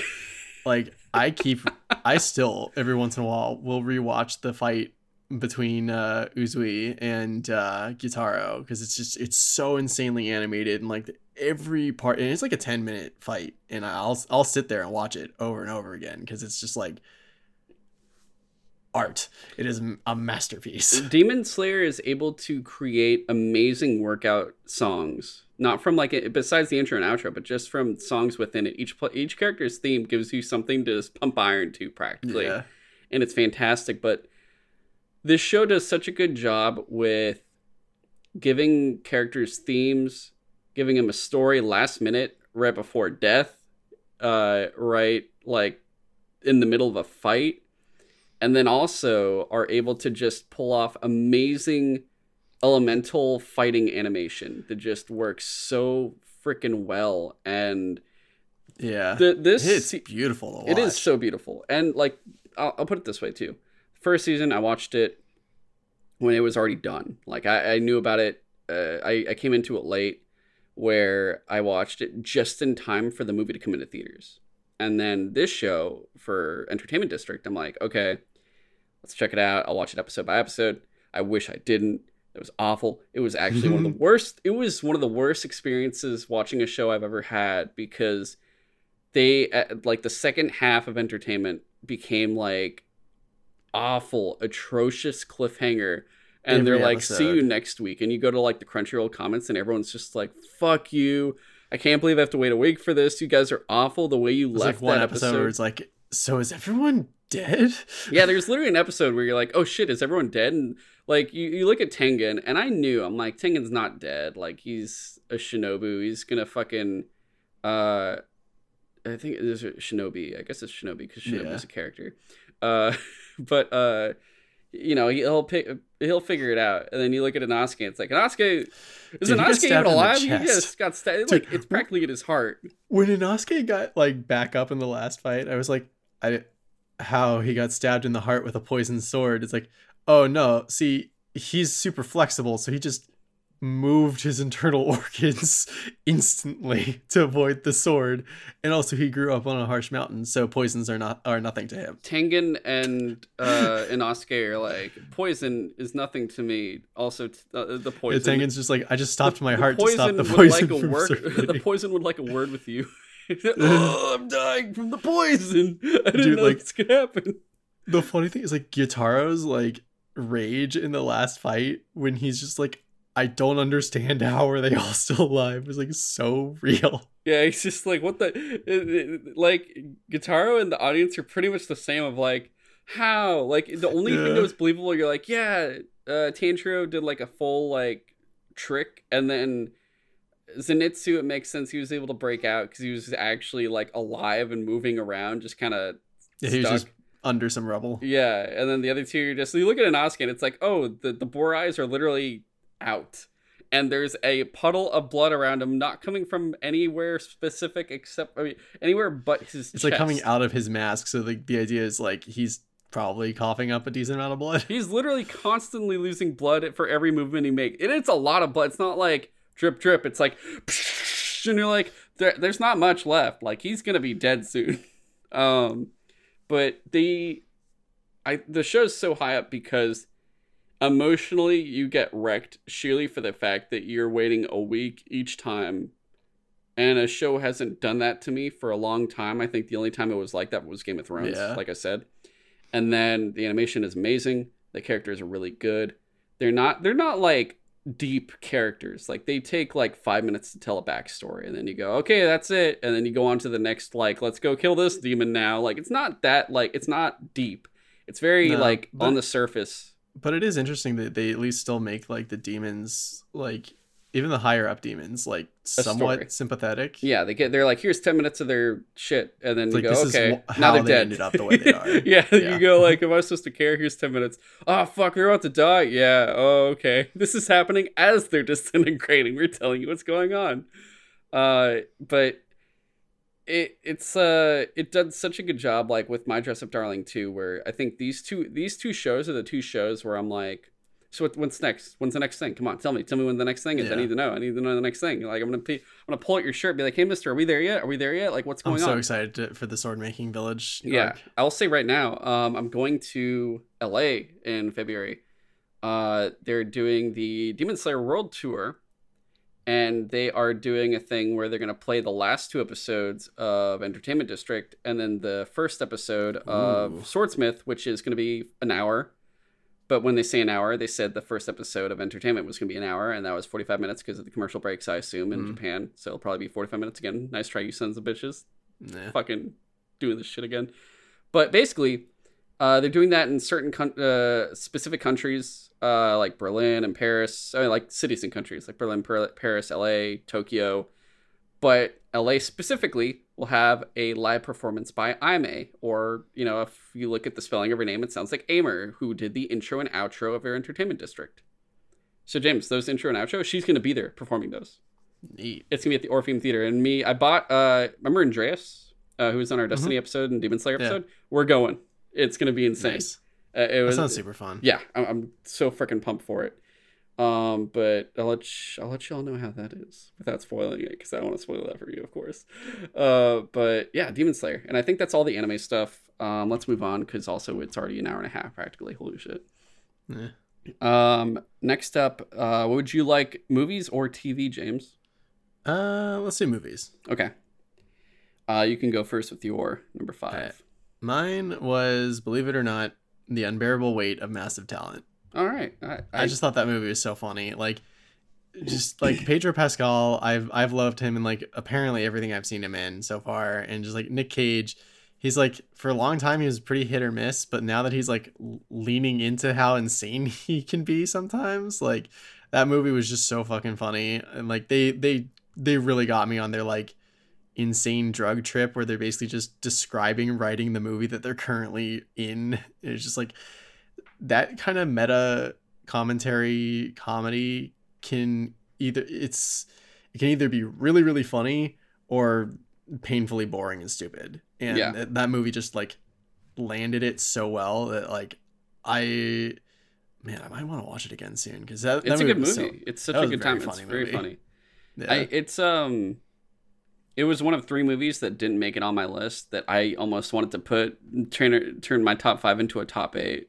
but, Mm. uh God, I love that. I will say honorable honorable mention to that, Nope and Bullet Train, if I could put them on my list, but I could not because it was a very, very tough one. I think anime and movies were the toughest one for me this year. Yeah. the others were a lot easier. Um, I guess my number five was Top Gun Maverick. Uh, that, that was my number one. Holy shit. It was a hard year, man. And, uh, you know, Oh no, that was my number two. Sorry. uh, I thought this movie was fantastic. It was so much better than the first one. Like, the first one's cool, but this one Yeah. just was amazing. And, you know, a lot of people say it's amazing. And it's not something where it's like you look at the film itself and you're like, every aspect of this is so good. And it's like, it's not. It's not really a phenomenal thing or anything like that. It's surely for two things. One, they give you a believable story of what's going on so it doesn't feel just like a, a mindless blockbuster. Two, they do real jets flying and everyone it Mhm. literally was straight up people went to the movie go, going I would like to watch jets fly. Yes, thank you. That was purely the reason everyone watched Top Gun Top Gun Maverick. Like I honestly can't think of any other reason. Yeah. Um, other than Like- it's just Tom Cruise being like, "You all have to fly jets. That's part of the deal."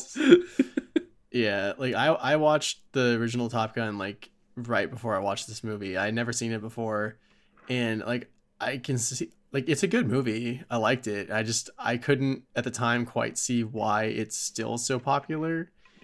And then I went to go see Maverick, and it was like, okay, it's really cool that they're like referencing a bunch of stuff from the original movie, but it's like this is really a movie that stands on its own, and like I like that Maverick is now the teacher and what I really appreciated is they they do such a good job of setting up here's the mission that that we need to do. Here's why we need to do the mission. Here's why this mission is difficult. Here's why you might not even make it back if you don't do this perfectly. And it's like an hour of just like watching them attempt and fail to do the test run over and over again to the point where you're just like, man, is this even physically possible?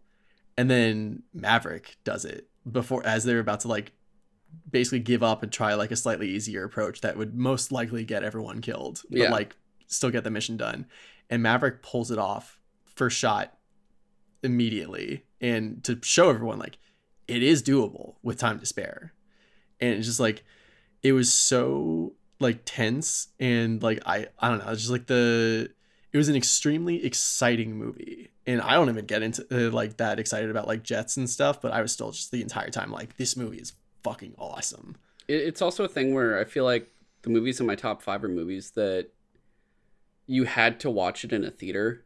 Otherwise, like, what the fuck are you doing with yourself? Like, Mhm. it's that kind of thing where I think theatrical experiences like these are what make this stand out and like why for me not one streaming movie made it onto my list surely for the fact that i saw this in a theater and the experience of watching this movie with powerful sound and powerful visuals made it so amazing. Like I saw the my four and five, I, I watched both in Dolby Atmos, and it was surely for that fact that like having that experience with the film on top of it made it so unforgettable, uh, at least for me.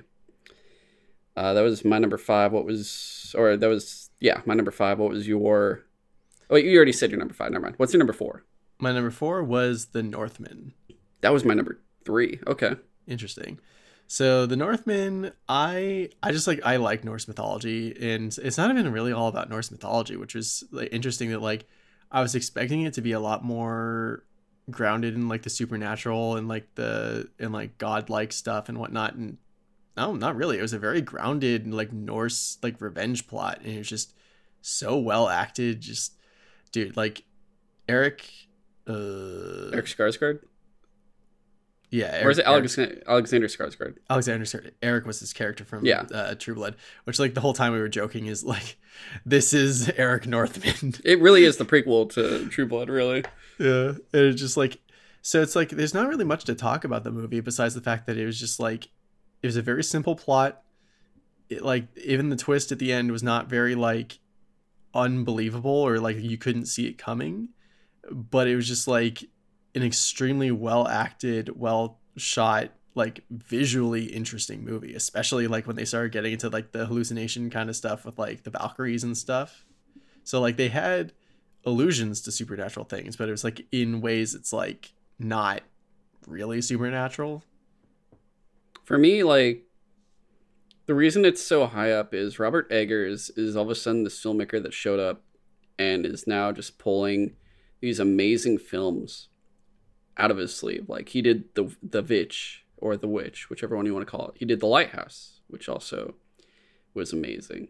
And then now he's done this, and I think this is of the three. It might be my favorite, surely for the fact that of its theme. Whereas I guess the Witch might be the most like grounded.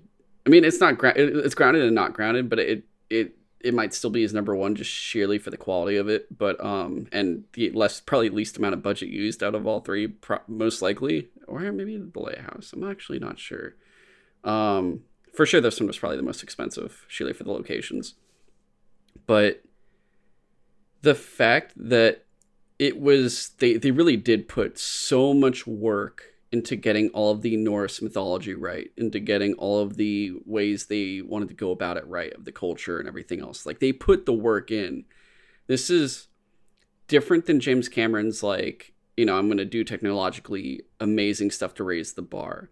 This was I'm going to do the work to raise the bar and keep like to make it really feel like I'm not just bullshitting here for a blockbuster. It was I'm going to tell a story and I'm going to make sure everything seems like it's right. Even though none of us were around in that time, even though a lot of people won't appreciate what I'm doing, which I don't.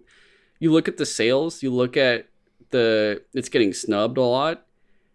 This should have been much higher. And it straight up is just because I honestly believe a lot of people don't understand how much quality was put into this film compared to stuff that maybe people liked more that wasn't as good and it was just probably like big boom go blah blah like explosion yeah. blockbuster bullshit or like it's a marvel movie or some shit. Like this did such a good job that it solidified this director to where anything he's going to make in the future i'm already you've you've i'm interested. I want to know every single news facet that comes out about what he does next. Like you know what this movie kind of feels like to me it, not exactly, but kind of.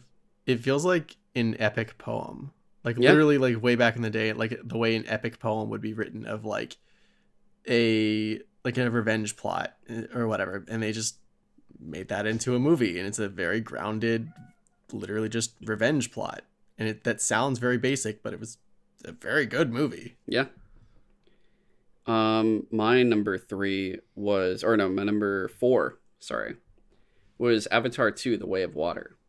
And this was, like I, I, just said, James Cameron put in the technical work to really make this happen. He did everything from deep sea exploration to underwater filmmaking to really make this film come alive. He was like, I'm not going to do some bullshit like, uh, y- y- just act like you're underwater and we'll green screen the rest of it which you know they had to do all these visual effects but they didn't do like just kind of like oh this is like a fake city uh of wakanda or something this is like yo this is like some real fucking underwater village or not underwater village but They taught their actors how to deep dive. they deep dive for a movie. Like that's crazy. It was superb.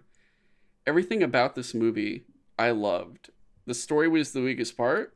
Was it bad? Hell no.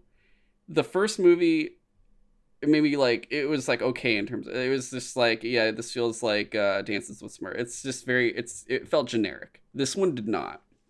It felt like they put a lot more effort into writing it. It still wasn't like you, you could definitely do better. But everything else like this is a movie where the world building had me so interested. It's like the opposite of like dune. Dune made me want to like basically bury my head in the sound and hopefully suffocate myself.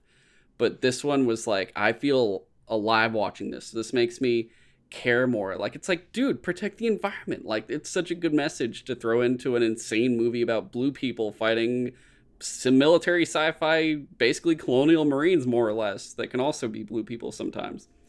And it has enough charisma to where like yeah it has kind of like a blockbusterish villain who just is like hey you know uh i'll, I'll do give you a good old fashioned ass whooping if you don't listen to me. And uh why so blue? Like it it has a villain that i'm totally fine with having for five movies because he's so he's a piece of shit that you're okay getting drinks with if that makes sense. And the main characters actually do such a good job acting. Like when you really look at it of like the way they pulled off Jake and Neytiri, like they did a fantastic job in terms of all the movies I saw with emotional uh feeling when her son dies and she's crying about it. Like I was like, shit. I don't think anything's been this good this year in terms of like raw emotion of Yeah, tragedy. no, that was literally just the sound of like a mother losing their child and not being able to vocalize with Yeah. words how they feel. and it was a blue alien doing it and it felt more real than even like my top movie the movies that went above it like that's how good it was.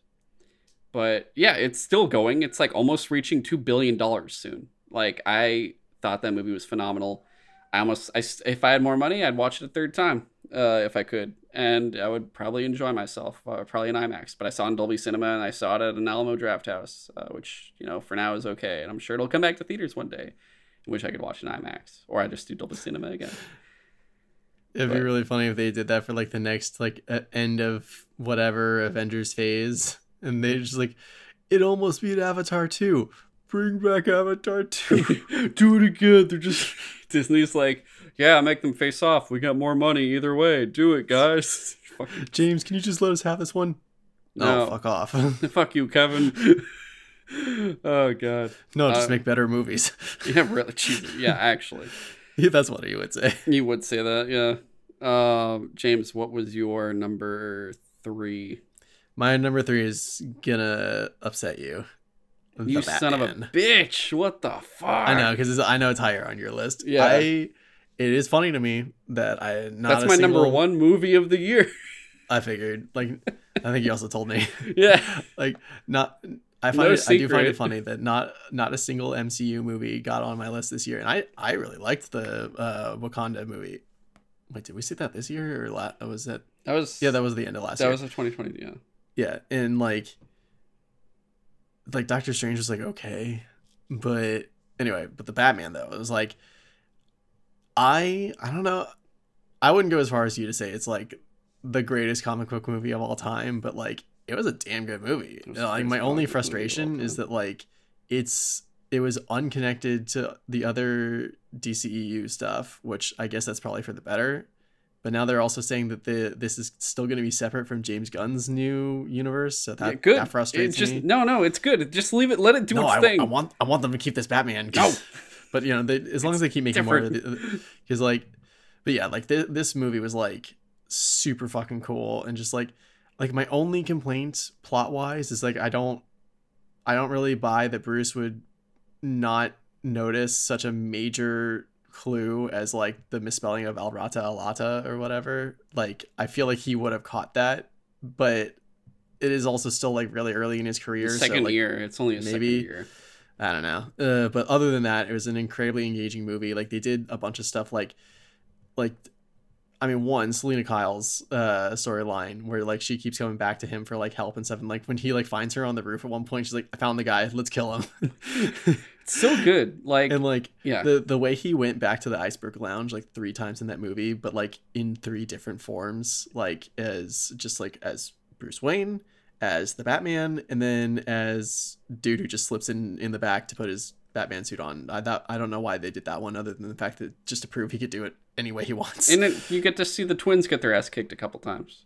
yeah, It's good. and then like the Batmobile was even like just. It was basically just like a really souped up muscle car, but just like the dude, the scene when they first turn it on, and it just like keeps. it's got the knots in it, bro. It felt like it's just like, hey, we basically said, what if Batman met Dom Toretto? Yeah. And And, like Oh my god, you're fucking right. Yeah, I know. and yeah, it's just like that and you you'll probably mention it too, but like the soundtrack for this movie was pretty oh fucking cool. It's so- Like I I didn't expect like them to just like put a, a few Nirvana songs on there and it's just like it fits. Dude, Yeah. the Batman theme, so not like the something in the air, but like the actual Batman theme where it's like bum, bum, bum, bum, bum. Like it is the most simplistic Bat theme we've ever had. It's the most simplified, but the effectiveness it brings is insanity. How they were able to create something so basic but so powerful at the same time is just amazing. And sheer for the, for the fact that this movie is amazing to me. I say it's the best Batman movie of all time. I say it's the best comic book movie of all time because we finally got like Batman, the ace detective. Batman is the world's greatest That- detective, yeah, really and you're, we're that. watching him become that. Like he is still very, very young, and it's an actor you never really think about for it. Where it's like, hey, it's Robert Pattinson. What was he? Oh, he's Cedric Diggory. To those that really are gonna Yeah. remember them, and then for the ladies, like it's uh, fucking Edward from Twilight. It's the vampire boy, and more recently he's in like The Lighthouse, which is actually really good. And I never watched Twilight. I never saw one movie. I, the closest I came was some of the trailers and that funny baseball scene I saw on YouTube. It was really funny. Mhm. But uh, I like I never gave him shit for it. I never went like, yo, fuck this dude because I was just like, you know, he's just doing his movie. He doesn't seem like he's an obnoxious dude outside of movies. And I liked him as Cedric, whatever. Like I, he's just not on my mind. And then when they casted him, I never was against it, where a lot of people were. And I think it was because I already saw that happen so many times where it's like, yeah, we went through that with all the Dark Knight stuff, especially like Anne Hathaway and Bane and everything else. Even though now in hindsight, yes, I know. Bane and Talia, it's like, hey, let's get a British people to do it. It's like, aren't they supposed to be like Arab and Latino? Nah. Don't worry about it. It's Christopher Nolan. You don't have people that aren't white. What are you talking about? It's like, oh yeah, that's right. It's Christopher Nolan. I forgot the fucking We got Morgan Freeman to play Lucius Fox. Thank God. Yeah, I, I, you could. What if Lucius Fox wasn't black? I'd be like, what the fuck? yeah, that would have been really weird. yeah, I mean, I mean, look, look at Bane and look at Talia. You're like, what the? What'd you do? Liam Neeson is Ra's al Ghul. He's a fucking Middle Eastern. Yeah.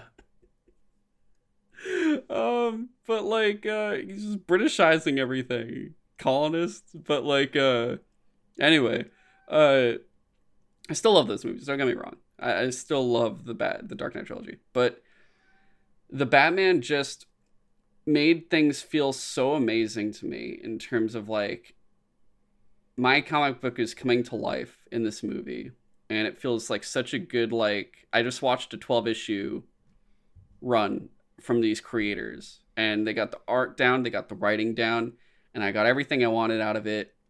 And they even included the annual that had like a lot of mob stuff with like carmine falcone. Like it just felt so good. And i know a lot of people i know you included complained like it was maybe too long and the subplots got in the way of the plots and made you forget a little bit. For me I want I was like I straight up I was one of those people. I was like I want it to be longer. I want the 4 hour cut. I want all that shit. Make it longer. Give me the whole fucking thing if it's interesting enough I don't care if it's longer same thing with Avatar same thing with like, not the Hobbit the Hobbit's the opposite make that shorter uh Uh-huh. stupid idiots fucking Hobbit. Can you Uh, make three movies out of this one book? Yeah.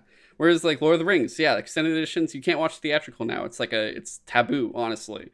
Um, but it just did it. It made me go insane and like I don't always watch a lot of movies over and over and over. Like Avatar I saw twice, Top Gun I saw once, Batman I saw three times in theaters. I was tempted to go watch it seven times if I could, uh, but I, I, I kept missing those outlets to do them. Uh, maybe I saw four times. I saw three or four times. I don't remember anymore. Um, but yeah, it just it was so fucking good, and I'm excited for everything else coming in that. It's it's so good in the sense too that in all the turmoil I'm getting for the DCU, all the the mourning for Henry Cavill, all this shit that I'm dealing with for the DCU and James Gunn stuff at the same time, and all this like just it's insane. I'm happy that this little Matt Reeves bubble exists because it's like it's this untouchable world that I can just enjoy everything that comes out with it without having to compare it to anything else, without having to touch it with anything else. It's just its own little thing. And in there it can just thrive and I can be happy with it. And that's why I love it so much. Uh, what is your oh wait, I guess it's my turn. My number three is that oh wait, it was Northman, so I'm done with that. What's your number two?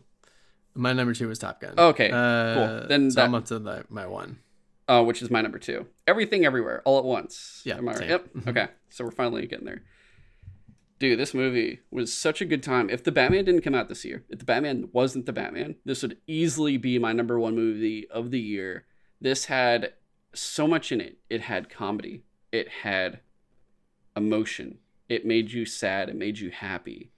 It gave you all. It gave you everything. Literally everything, everywhere, all at once. It gave you all of the emotions you wanted, and it gave you such good acting in it too. You had Michelle Yeoh playing different versions of herself and seeing other people play different versions of herself. You saw Jamie Lee Curtis play other versions of herself. And you saw Ke Huy Quan come back, who was short round. And Data Dude, like his character Waymond, like is the best part of that movie. he was my yeah he was my favorite part of the movie. Just like well, like the scene where he. I'd like to is- point out he won Best Supporting Actor at the Golden Globes, and Michelle Yeoh got Best Leading Actress for these mo- for this movie. absolutely worthwhile. Hella deserved. it. They should not Yeah, it if it was not them, if it's not them at the Oscars, I'll be like, what the fuck are you guys doing? Like yeah. they did an amazing job. like he his scene where he's explaining like you know you see yourself as a warrior and like you you may have thought that i i was too kind and too gentle for my own good but that's not by accident that's by choice that that is how i survive that's how i fight against this world is with kindness and just like being good and like i'm really not doing that scene justice but like that shit like that shit made me fucking cry and amazing. like there were there there this movie spoke to me on such a deeper level than i was ever expecting that i was just like this is one of the most beautiful movies i have seen in a very long time Yeah. Uh, very much so. So yeah, and you know, best part, Raccacoonie, without a doubt. oh god Raccacoonie so fucking funny is one of the best things ever. That's such a. that- Ah, God, I can't believe they she did knows too much She knows too much. It's so good. I love that so much. Every it, it yeah, it's just there- there's not much else to say. Like you don't need more words for something that just is phenomenal. And I guess due to you said the Batman was number three. Uh that was my number three yeah You son of a bitch. Okay, so that means if it were, if this was my number two and you're number one, then for sure, then I think everything everywhere was the Suicide Talk movie of the year. Uh, just yeah. as uh, Spy X Family was uh, anime of the year. I don't care. It's my number one. I said so. It's, it's number one. i'm fine with that Yeah, cool. Because what was your number one again? What, what'd you it was say? uh, uh my dress up darling you know what they could tie. They could actually Yeah. no. It's like a three way tie because it's like first and third. Then both Demon Slayer got second, so it's like a three way tie kind of actually when you really look at it. It's weird. God. it's so Um, hard It is hard. Uh, moving on to TV. Uh, I guess I'll go first with this one. This is hard. I actually, I mean, it wasn't hard. I, I kept cross. I literally crossed like three things off my list because I kept forgetting. I'd be like, oh no, I forgot this. Um, there is like one. I had two animated things in it, and I took one off reluctantly. to leave only one on because it was it was difficult. I had so much trouble deciding this thing. Um, I will just say this right now: I have zero. There's no Marvel shit in my top anything this year. There, like nothing. Uh, I think you got the closest with uh, the Guardians game, and that's about it. Yeah, and that didn't Um, ever come out this year. Yeah. My number five though, um, is that wait? Did I did I put that right? I already forgot. Yeah, Harley Quinn. No, I guess I did keep that on. I couldn't. It was between Harley Quinn and Stranger Things. I couldn't. I couldn't remember which one I wanted to have on there. Yo, I totally forgot about Stranger Things. Yeah, it was, dude. Right? It was. It was difficult. I'm like between Stranger Things and Harley Quinn. I'm like shit. Fuck. But I think I, I have them both crossed off, so I think I chose Harley Quinn. um, just for the fact that they do. Yeah, because Stranger Things, I think it's just running up the hill. Uh, but yeah, Harley Quinn, it is such a good time in a world of adult animated shows that are very I'd say they're either they could be cringe. They can be very um what's the vulgar. Yeah, For the sake of look at the. Velma show that's out now. It's Don't apparently I watched two episodes and it was You actually abs- watched it? Ugh. it was in a it was in a giant group watch where Uh. only it was like we watched two episodes and we're like can we stop because i think he was like let's do the second episode we all said please don't do the second episode he did it we're like cool we're done never again i don't even want to look at episode three it's disgusting this fucking show is. throw it in the trash and so turn the trash on fire and then throw it in the dump and then set the dump on fire and bury it and kill it and send it into space again and blow it into the sun and then blow up the sun. Stupid ass show. Um, should be ashamed of yourselves for making it. Uh, yeah, Harley Quinn. It's an adult animated show where, like I said, they're cringe, they're vulgar for the sake of cringe, uh, for the sake of vulgarity, for the sake of trying to make fun of the people that watch it, like fucking Velma. And they all just feel strange. And it's like there's some that are like a little bit less, and you know, that's like Futurama and stuff like that, where it's like a it's not adult, it's like kind of for ages above 10, more or less, and you just kind of enjoy it. Whereas Harley Quinn, it's like you shouldn't watch that unless maybe you're like 15, I guess, at the earliest for the most part. Um, but it does such a good job of it has its vulgarity, but they don't go crazy with it. Okay, they go a little crazy with it, but they it keep it makes sense when they do it. It Yeah. feels in character because you go, hey, she was in an insane asylum. So you know what? It makes sense. And they have such a good dynamic of characters of having Harley, Poison Ivy, Killer Shark, uh, or King Shark. Um, yeah, Frank, uh, fucking Psycho, kind of. Uh, I guess well, previously kind of the old guy that died. Now Yeah. part of the house. Clayface. Clayface Dude, is so Clayface fucking is so fucking so funny. fucking funny. he Even like- Joker, they somehow they they they it's a great like spoof deconstruction of characters. I love how the Joker's just like a normal guy now. yeah. He's like he got Jokerfied again, and he's like, Joker became Jokerfied and somehow turned into Bernie Sanders. Um and, he, and he's just like, you know what? Having a normal life is actually kind of fun and like nice. I kind of, I, I think I'm just gonna do that. it's it's straight up I kid you guys not. It's like the Joker you finally get in season 3. I was like, uh, dude, I like him more than 99% of candidates in politics. Like yeah. All right, he did become mayor. He is actually, I kid you not, he is actually a better. He's like actually a decent mayor. he's actually a better politician, a more trustworthy politician than most politicians that currently exist. I'm not joking. That's how fucking in, insane this show is. Like, they do such good deconstructions of characters, especially for the fact that you kind of get it through Harley, who they do a good job with because they put to work her psychologist background. And they use when that. she goes into Bruce's mind, oh my god, that's that was such a so fucking great. I think that's what like I'm like Stranger Things is good, but that portion of that show where she's in there is so phenomenal. The Where way it's they like, pull wait, that I don't understand. Like, they're it's all just the same memory. It's like, yeah, because he never moved on Yeah. beyond his parents' death. Like that's the only thing he remembers because it's the only thing that matters to him. and I think the fact that like you know I, i'm not one that i don't want to there's certain ways when you know they, they try to make fun of a character and they do some weird shit of like a perversion of it. I'm always like ah you know it doesn't feel right. It's like that south park episode where they are like they ripped indiana jones and they show it. And i felt it's the one south park episode where i felt incredibly uncomfortable because I, I literally was not feeling well when i watched indiana jones get raped. I'm like Oh, this yeah. actually is incredibly uncomfortable for me. Like i did not feel good watching that. Um and there's like certain things where like yeah, I'm gonna make Batman be a weird fucking freak and shit, and I'm like that's stupid. And then they do it in Harley Quinn in a very good way of like, hey, this man is emotionally damaged, and there's some fucking weird mental shit, and it's stuff that people try to tackle, but they usually do it in awful ways, and they just don't know how to do it right. And this show somehow pulled it off, and it's a comedy.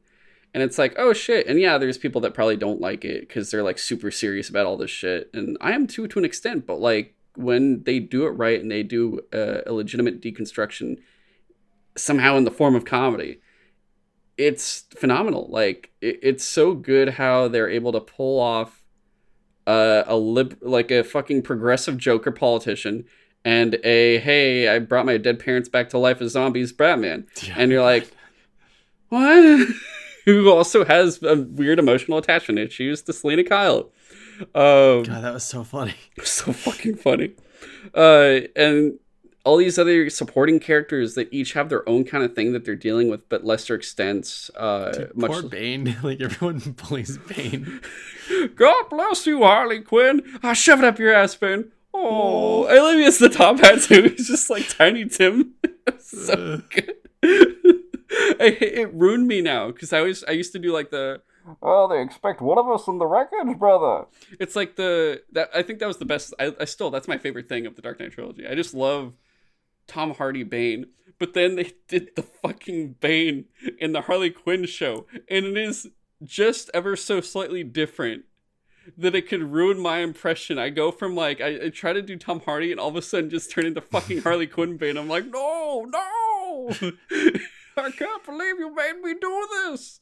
It, it- but it's so good. It's it's just like I love Bane so much. Oh my god, yeah, this show it's number five because it's fucking great. Uh, there are so many other shows I will say like that I wanted in there, but I couldn't get in there.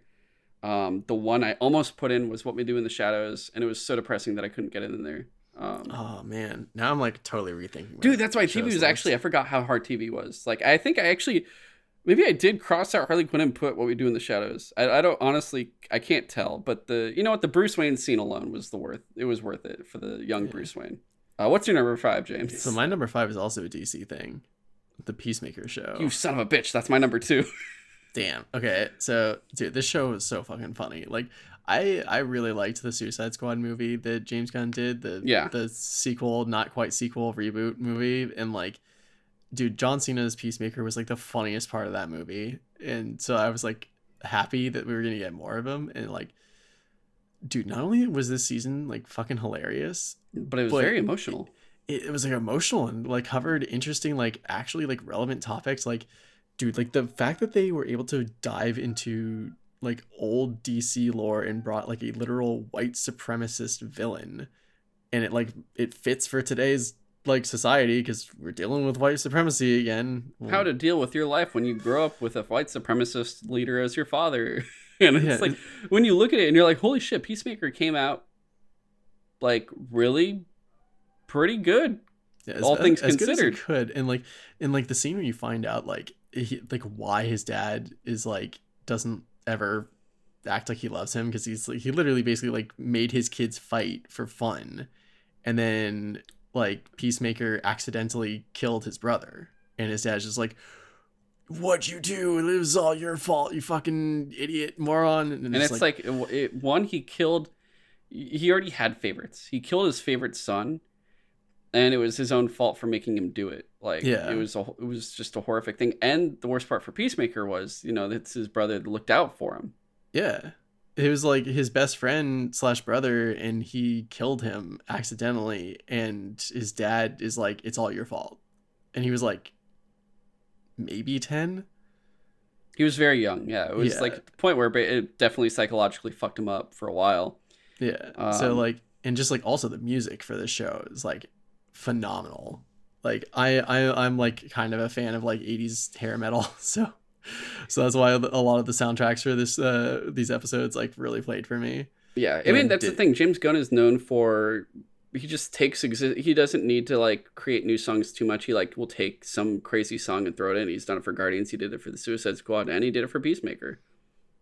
Yeah. Um, it it's just like a su- such a fun show to watch and just like like I don't know, like I guess one scene that like really encapsulates like why I like the humor of it is like they're going into some like factory or whatever to like get intel or, or something like that.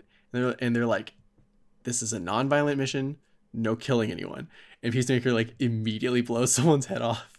And they're like, why the fuck do you do that? It's like, I got x ray vision in this he- uh, helmet. Like, I, c- I can see the real aliens. It's like, don't worry about it. Or whatever starts the going to was. town. Yeah, it's so Yeah. good. All the I love the yeah. I mean, we're not gonna get too much. We, we there was an episode, Cut of Steel, episode twelve. Uh, pretty much almost everything we've either talked about in an episode and had an episode dedicated to it, or have yet to do that episode specifically, mainly like the anime stuff and Harley Quinn and whatnot. Um, Yeah. uh, but uh, it's also you know it was my number two. It's a it had an intro where especially for streaming titles, I streaming watched it every single time. streaming movie streaming shows that have their little titles and it's skip intro. I always skip intro because they're usually very whatever. I've realized now, unless it's an anime animated intro, it's probably not that interesting at the, the for the most part. And even if it's one I've heard I've seen for the first time, I'm on. I still might not even watch the whole thing. I'm like, I see what you're doing. Even Daredevil, I'm like, oh nice, and I just skip it anyway. Usually I'm I like, watch nah, it like I'm once good. and then I skip the rest. I might not, I might not even watch it once. I might not even care. I'm just like, nah, that's okay. I'll I'll save myself a minute.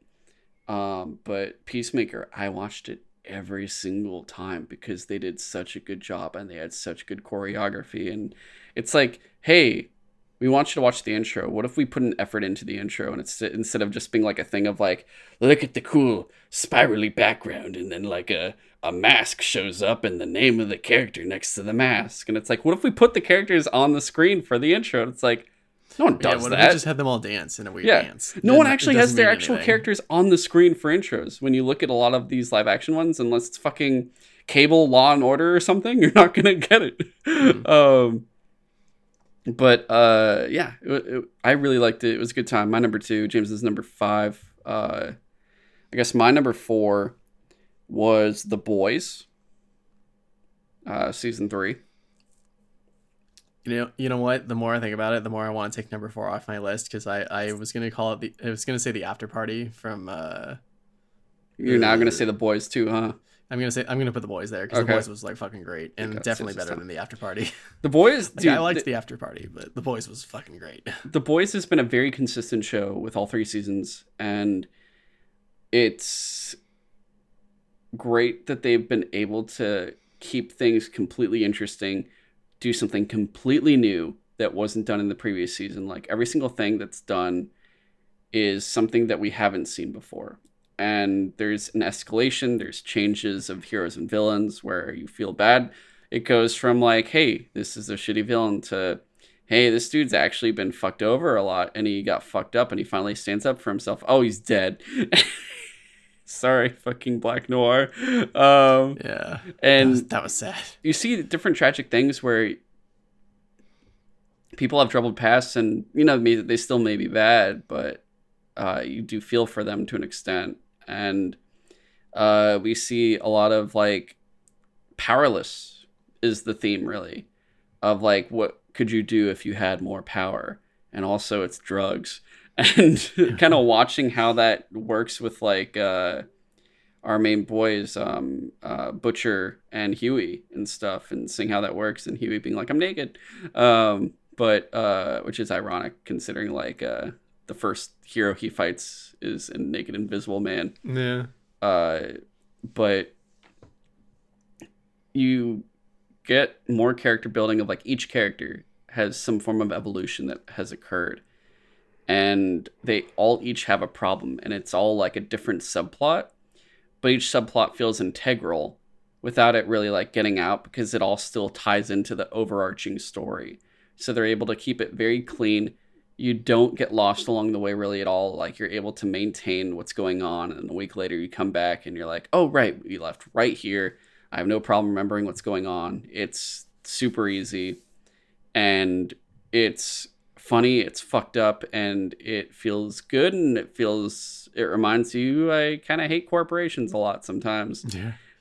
So yeah, good Dude, it's so funny. that, Like the they actually made like a Vought Industries like Twitter account, and they'll occasionally like tweet shit that just like makes fun of like corporate like stuff. It's so fun. It's fucking funny. Dude, I love the if you ever go on the YouTube show or the YouTube channel for Vought, the Vought YouTube channel, uh, they'll actually post Cameron Kennedy uh, videos of like his interviews. He's like the Tucker Carlson type dude. Um, and it's funny because everyone in the comments acts like they're in the world.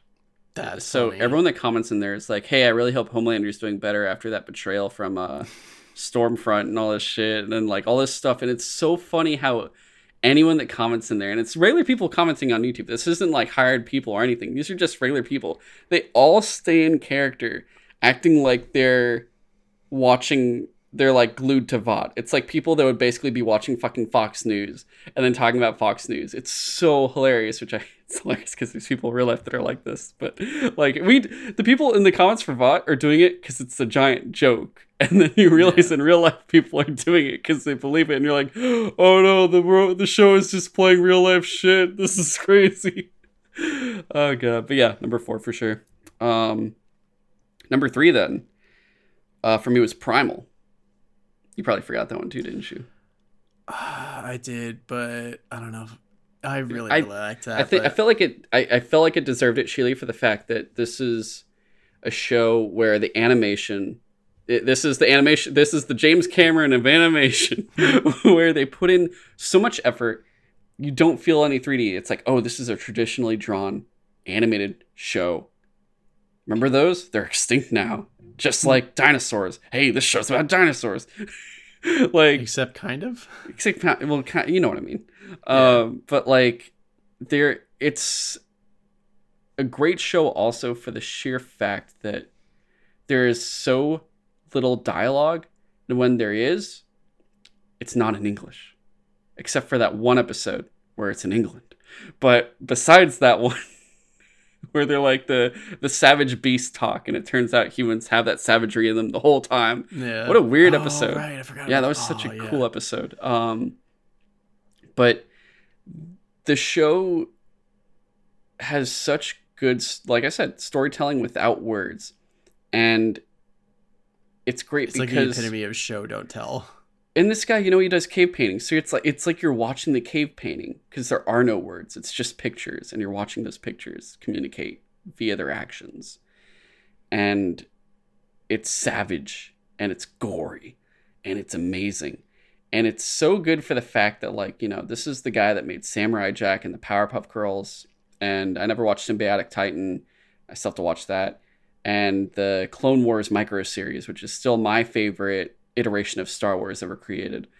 And this is his like like we saw a little bit of Samurai Jack where in the like final season where he's like, you know, this is more grown up and the first three episodes are like 10 out of 10 masterpiece and then after that it's like, ah, damn, it's not all good. It's kind of whatever to be honest. But Primal is like, hey, all you people that grew up with my stuff, here's something for you now at your age that you'll enjoy because you don't have to be young anymore for it. And here's all the adult shit you'd want in terms of like gore and violence and just sheer all that, all that shit. Oh, and yeah. it just it gets the job done.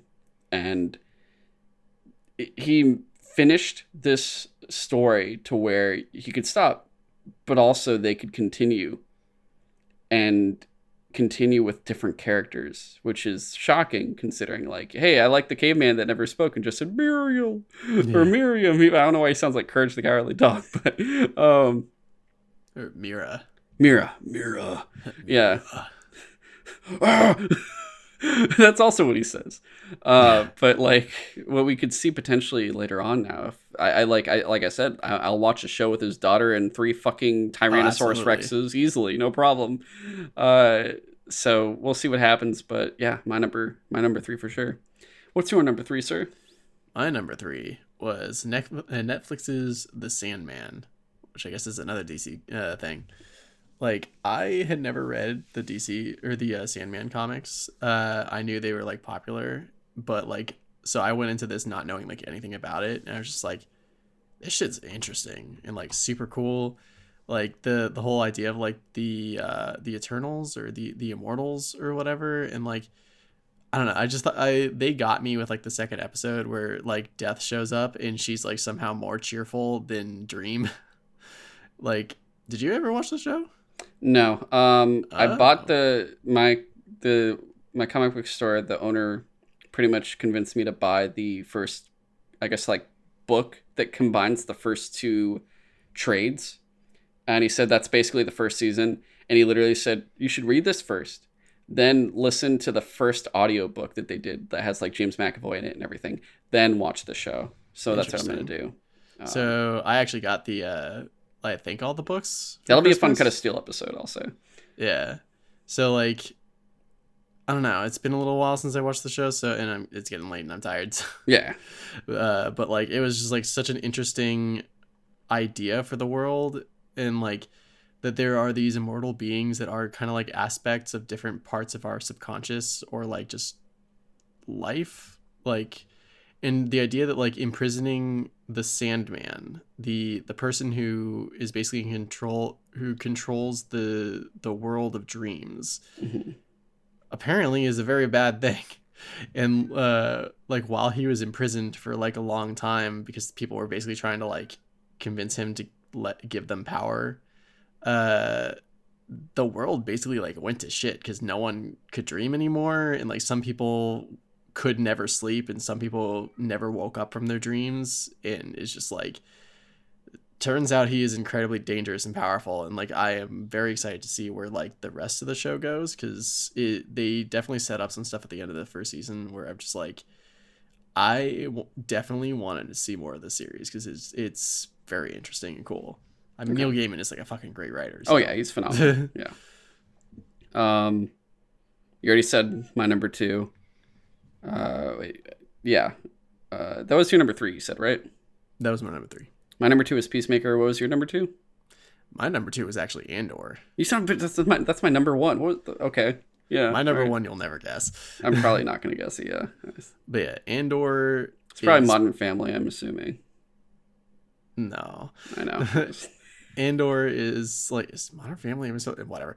Uh, Andor is some of the best Star Wars that I've seen in a very long time because it's like not super crazy with like space wizards and shit. Like, not that I don't like the Jedi and like the lightsabers and the Force and stuff. I do find that shit really cool, but it's sometimes it's cool to just see like what it's like for just like a normal ass person somewhere in the galaxy and it's interesting that this kind of lead i mean it does lead into rogue one because the main character is cassian andor and we're we're not quite back at the point in this at the end of this first season where andor has like become the the re- rebellion soldier that he was in rogue one because at that point in that movie he's like you have no idea what i've done for the rebellion i have blood on my hands yeah. and so this show is like seeing him get to the point where he even wants to be part of the rebellion because it initially he's just like I don't give a shit. I just want to like live my life and just make make something of myself if I can and just like live a, a good life. And throughout the course of the season seeing how bad the empire has gotten for people and like when um I forget his name, but uh Stellan Skarsgård's character, like basically they do a, a heist that the Empire never thought could have ever happened, and it puts them on high alert, and it makes them put their thumb down on everyone on the galaxy, and it it shows like they're willing to make like the rebellion is willing to make everyone's life harder just to turn them against the empire which is a necessary evil to do where it's like yeah you're making people's lives terrible but it's not you doing it it's the empire doing it and you're just bringing people's attention to it and just like just opening your eyes. exactly and It like just hurts when they do. And dude like by the end of the last episode dude i I shit you not, I was crying so fucking hard when uh, like listening to Maarva's speech because I was like, this is like, this speech is perfect. It's just like the Yeah. cinematography of what's going on at the time and like, it is just so fucking good. Like again, it's one of those things that like hit me on such an emotional level that I was not expecting. Like I was expecting it to be good, but not like fucking phenomenal. Yeah, I this is my number one, which I never thought. I mean, I guess like the closest thing I'd have to a number one for Star Wars recently would be like the Mandalorian stuff, which I don't even know if it was last year or not. Um, but this show did multiple things for me. One, it showed me that you can have an adult Star Wars without it being like not for kids completely or anything like that, but just like, hey, here's subtle things where it's like, you remember characters can take off their pants, and you're like, oh yeah, that's it's possible. Like characters are people in this show, and you really feel that, and they're just doing their everyday shit, and they live in a planet that's occupied by the Imperials, and you feel everything that's going through in all the different planets. Each planet has something different going on, and you really just get the despair and fear that's going through and then finally when it's all brought to a front and it all happens you're just like holy shit i want to riot. And then they riot and you're just like i feel it. I feel all of it. And the fact that also they pull this off with a, a character that died in a movie that it's just him. He's the only character you've seen besides like mon mothma. And i think that's what i love about this because I, I want two different things from star wars a lot I want minor characters to be front and center because they have stories that are pretty much untapped and they don't have to go overboard with them because usually it's not a Jedi or anything like that. It's not someone that was integral before. So if they're not integral, that means they're not going to do some insane like fucking shit that you might see in a Mandalorian or Obi Wan or some fucking Obi Wan. But like you want to see something that a Jedi would do, and it gives a lot more room for unique takes on Star Wars, which Andor is one of the most unique takes I've gotten in a while from this universe. And the people that created this also did such a good job of like having 70s vibes with it with the music. It's like, oh, this is like Star Wars A New Hope vibes of like, hey, remember disco a little bit and like Mhm. that type of music? Like it's there a little bit. And it feels so fresh I want to say because you know the movies bombed, they died, they they were awful, and Disney failed on the movie front, which is why we haven't had a movie in so long. And now they're like Disney Plus is our new outlet, and we can make so much money on Disney Plus. Even though now there's enough shows, we, we don't actually have this many shows. We could do less shows and put more money into parks or some shit because they need more upkeep. What the fuck is wrong with us? Um, not that they have said that. Uh, and you know, like even in the Disney Plus shows now, they're like you're watching the watching them bleed. You're like, oh, if they bleed, we could kill it. Like you've seen they're they're mortal. Like the Marvel shows, they're becoming very whatever. They're not. There's no like great Marvel show to me anymore, or there never really was, to be honest, except for Werewolf by Night, and that's just a special. Star Wars, it's like Mandalorian.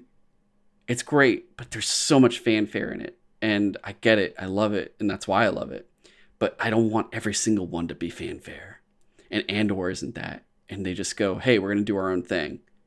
Enjoy it if you like it, cool, but don't expect Jedi or any of that shit. And it's like, perfect.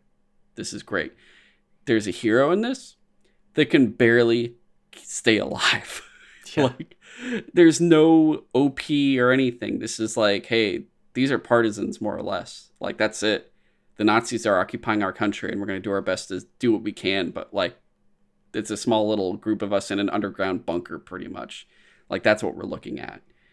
And that's why it's my number one because it, it really just brought something new that opened my eyes. And each time they make a speech in it, it's such a good speech. And Star Wars doesn't do speeches. When you look at all the Star Wars media, there's nothing really good when there is a speech. Otherwise, there are no speeches this show somehow pulled it off and said, "Hey, we can do speeches." But yeah, there, we did another show on it. Just check it out. I don't want to get more into it. That's my number one. James's number two.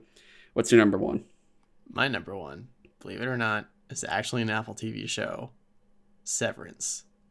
Like, I like a coworker at the beginning of the year described like the the hook to this show, and I was like, eh, that sounds kind of interesting. I guess I'll give it a shot, dude. Like, okay, so the hook is like basically for this company that you got to work at that if you want to work at this company you have to go through this procedure where they basically s- create a segment of your mind Mhm. where there's two of you essentially there's you outside of work and then there's you inside of work and you don't remember anything that you do at work when you leave and then you don't remember anything from the outside world when you get to work. And when i heard that i was like oh that okay that sounds like an interesting way for a company to like protect its secrets. And then like i didn't even think that like wait if there's a version of you that only literally only ever experiences work and when you leave for the end of the day and then you like get on the elevator and then you're in your mind you just get back out of that elevator and go back to work and you just magically feel less tired but you just it's just constant endless work and Mhm. i was just like holy shit that sounds like a nightmare but it's like so interesting that like the the people living inside the like work like some of them see it as like a horrible trap but others are like well it's literally the only thing i know might as well make the best out of it. And it's just like they they don't even know what they're working on necessarily. They're just like told do this task over and over again. And like there's so many weird obscure strange things that like it's there's basically like a, a mystery of like what the fuck is this company even doing that it needs to be so secretive? And like even when you are shown what the characters are are doing at their like desks and stuff it it looks like a random bullshit and you're just like what why are they making them do this? And so it's just like it sets up such an interesting mystery. And then like seeing the the people on the inside of work trying to figure out a way to get a message to the outside that like hey we're fucking miserable here. Like we're basically trapped and like you are a version of me on the outside. Like do you not feel like at all sad that they're you're doing this to a version of you. And like it like I don't want to this is one of those shows where like I do not want to do spoilers cuz it's so fascinating. And like I I almost didn't want to put this on my list just for the fact that like the season ends on such a cliffhanger that I I, I literally was just like how the fuck could you end it there? Like that like I need to know more. And this the is fact- Apple TV, you said? This is Apple TV, Okay. and th- it's one of those things where like I was so surprised that they that Apple put out a show that literally when it when the season ended, I was like, it can't end there. I need more. That's where I was like, okay, that goes high up on my list because it's like okay. is a is a must watch I if you you. if you can for sure. Okay. Well, that is all our stuff. Um, I don't really know what our.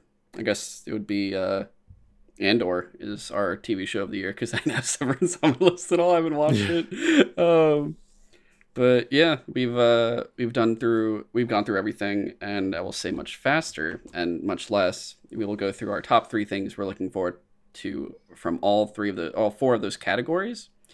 Uh, I just did three for in 2023. Oh, three in general of out of all four of those Like, categories. just three things I'm looking forward to most. Oh, I'll go fast then. Uh, you can Okay, go yeah. first. okay, so for me, uh, the sh- I guess show I'm looking forward to the most, Mandalorian season three, because I just I love that show. I want to see more. Uh, number two is Spider-Man two. I I'm actually a little bit surprised it's not number one because I've really really really liked the first game and Spider-Man is one of my favorite you shocked yourself. I'm But- honestly surprised it didn't, even though I wrote this. but the only reason is because number one is Zelda Tears of the Kingdom. You loser. Hopefully, hopefully that comes out this year. I should probably uh, buy Breath of the Wild one day. We'll see. But yeah, it's just like I, dude, I put like 200 hours into Breath of the Wild, and I didn't even realize it until I saw my game clock, and I was like, Jesus, how do I, uh, how do I do that? that's crazy. so I am very excited for Tears of the Kingdom because if it's like, even if it's just more Breath of the Wild, I'll still be happy to play it. But it Mhm. just, I am hoping Nintendo can like surprise and wow me again, just like they did for the first one, because I don't know, they're good at that. Okay. Uh, I guess I'll start with games. Uh, my number three, Spider Man 2. Looking forward to it. It's Insomniac, and I really love the first one, and Miles Morales made it even better. So I'm really pumped to see what they do with that. Number two, Avatar Frontiers of Pandora was supposed to come out last year.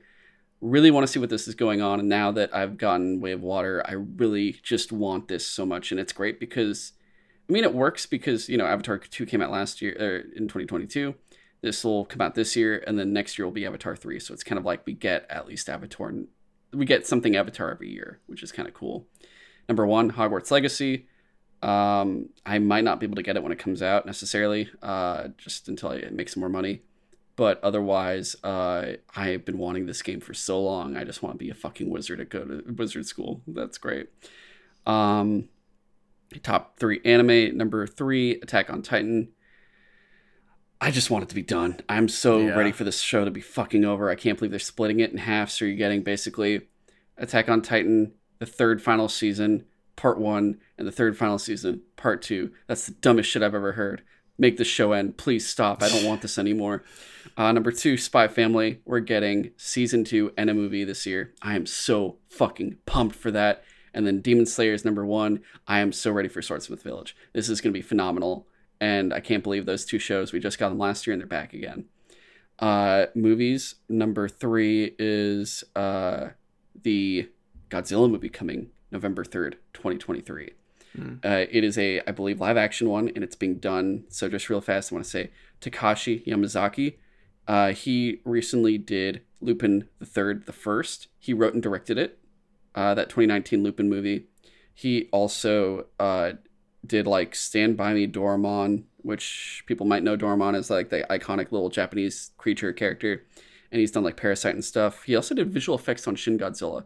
But he's doing this new Godzilla movie, and I'm very excited to see what it is. I don't know if it's Shin Godzilla sequel, if it's its own standalone Godzilla, but I'm fucking pumped for a new Godzilla movie already. This is gonna be fantastic.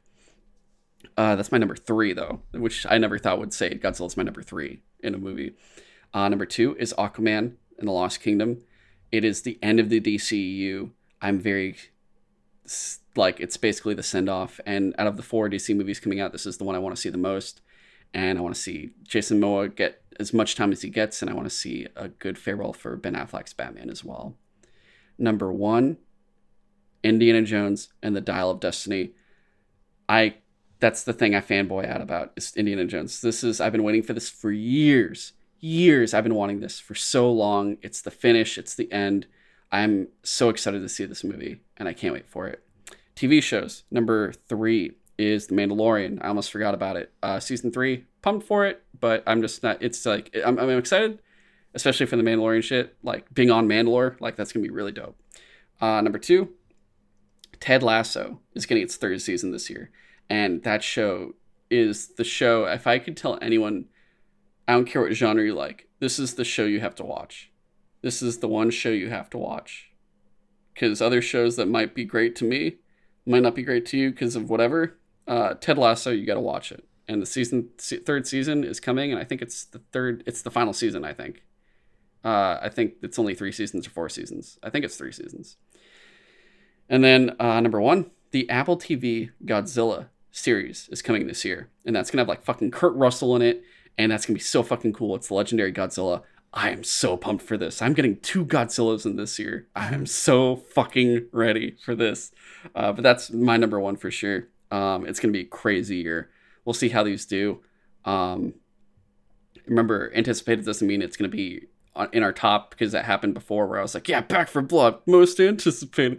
Oh no, this game is highly disappointing. I'm not putting it on any list. So these things can happen for sure. Um, Attack on Titan, honestly, I just want it over with. I'm probably not going to have it unless it like makes me cry. I'm probably not going to care too much, and it probably wouldn't even be in my top five next year. We'll see. I don't, I don't know how going to go, but that's everything, guys. Uh, that has been sutra Side Talk. Uh, the show is done. Sorry, it's a long one. It's I don't think as long as last year's. If it is, what the fuck happened? Because we did a lot of listing of shit. Um, but uh, you can email us at suturesidetalk at gmail.com. uh, send us comments, feedback, questions. Uh, you can have us answer on the show. You can uh, ask us questions on upcoming episodes. Like I said, we're going to talk about the Callisto Protocol. We're going to talk about Spy Family Part 2 for the first season. We're going to talk about um, Gundam Witch of Mercury, Chainsaw Man, uh, Mob Psycho. We're going to talk about um, maybe some other shows and stuff. I actually can't think about them on the top of my head because it's late and my brain's kind of actually deteriorating at this point. uh, but yeah, just write in, ask us these questions or comment in or send us messages on Instagram or Twitter, which you can follow the show on uh, TikTok, Instagram, and Twitter at Sutra Side Talk, all one word. Uh, if you want to support us, subscribe on whatever platform you are listening to or watching. If it's Apple Podcasts, please give us a five star review. If it's Spotify, please rate us. And if it's YouTube, please like the video as well, besides just subscribing. Uh, you could reach James on Twitter at VaderJim124, and you could reach me on Twitter at GoGoComzilla. Uh, like I said, Callisto Protocol is coming out next week. We had a DC Comics interview episode for The Cut of Steel, and we have a Dragon Con episode for Up to It, Down to It. Sutra Sidewatch is coming back. Uh, we're just trying to schedule the next episode. Uh, we have a whole thing. We'll explain all of it in that episode of what's going on as we talk about. I think our first thing is going to be on a short film uh, called Curfew. Uh, will be our first episode uh, returning. Uh, but that is it for now. Until next week with Callisto Protocol, guys. Catch you later. Thanks for listening.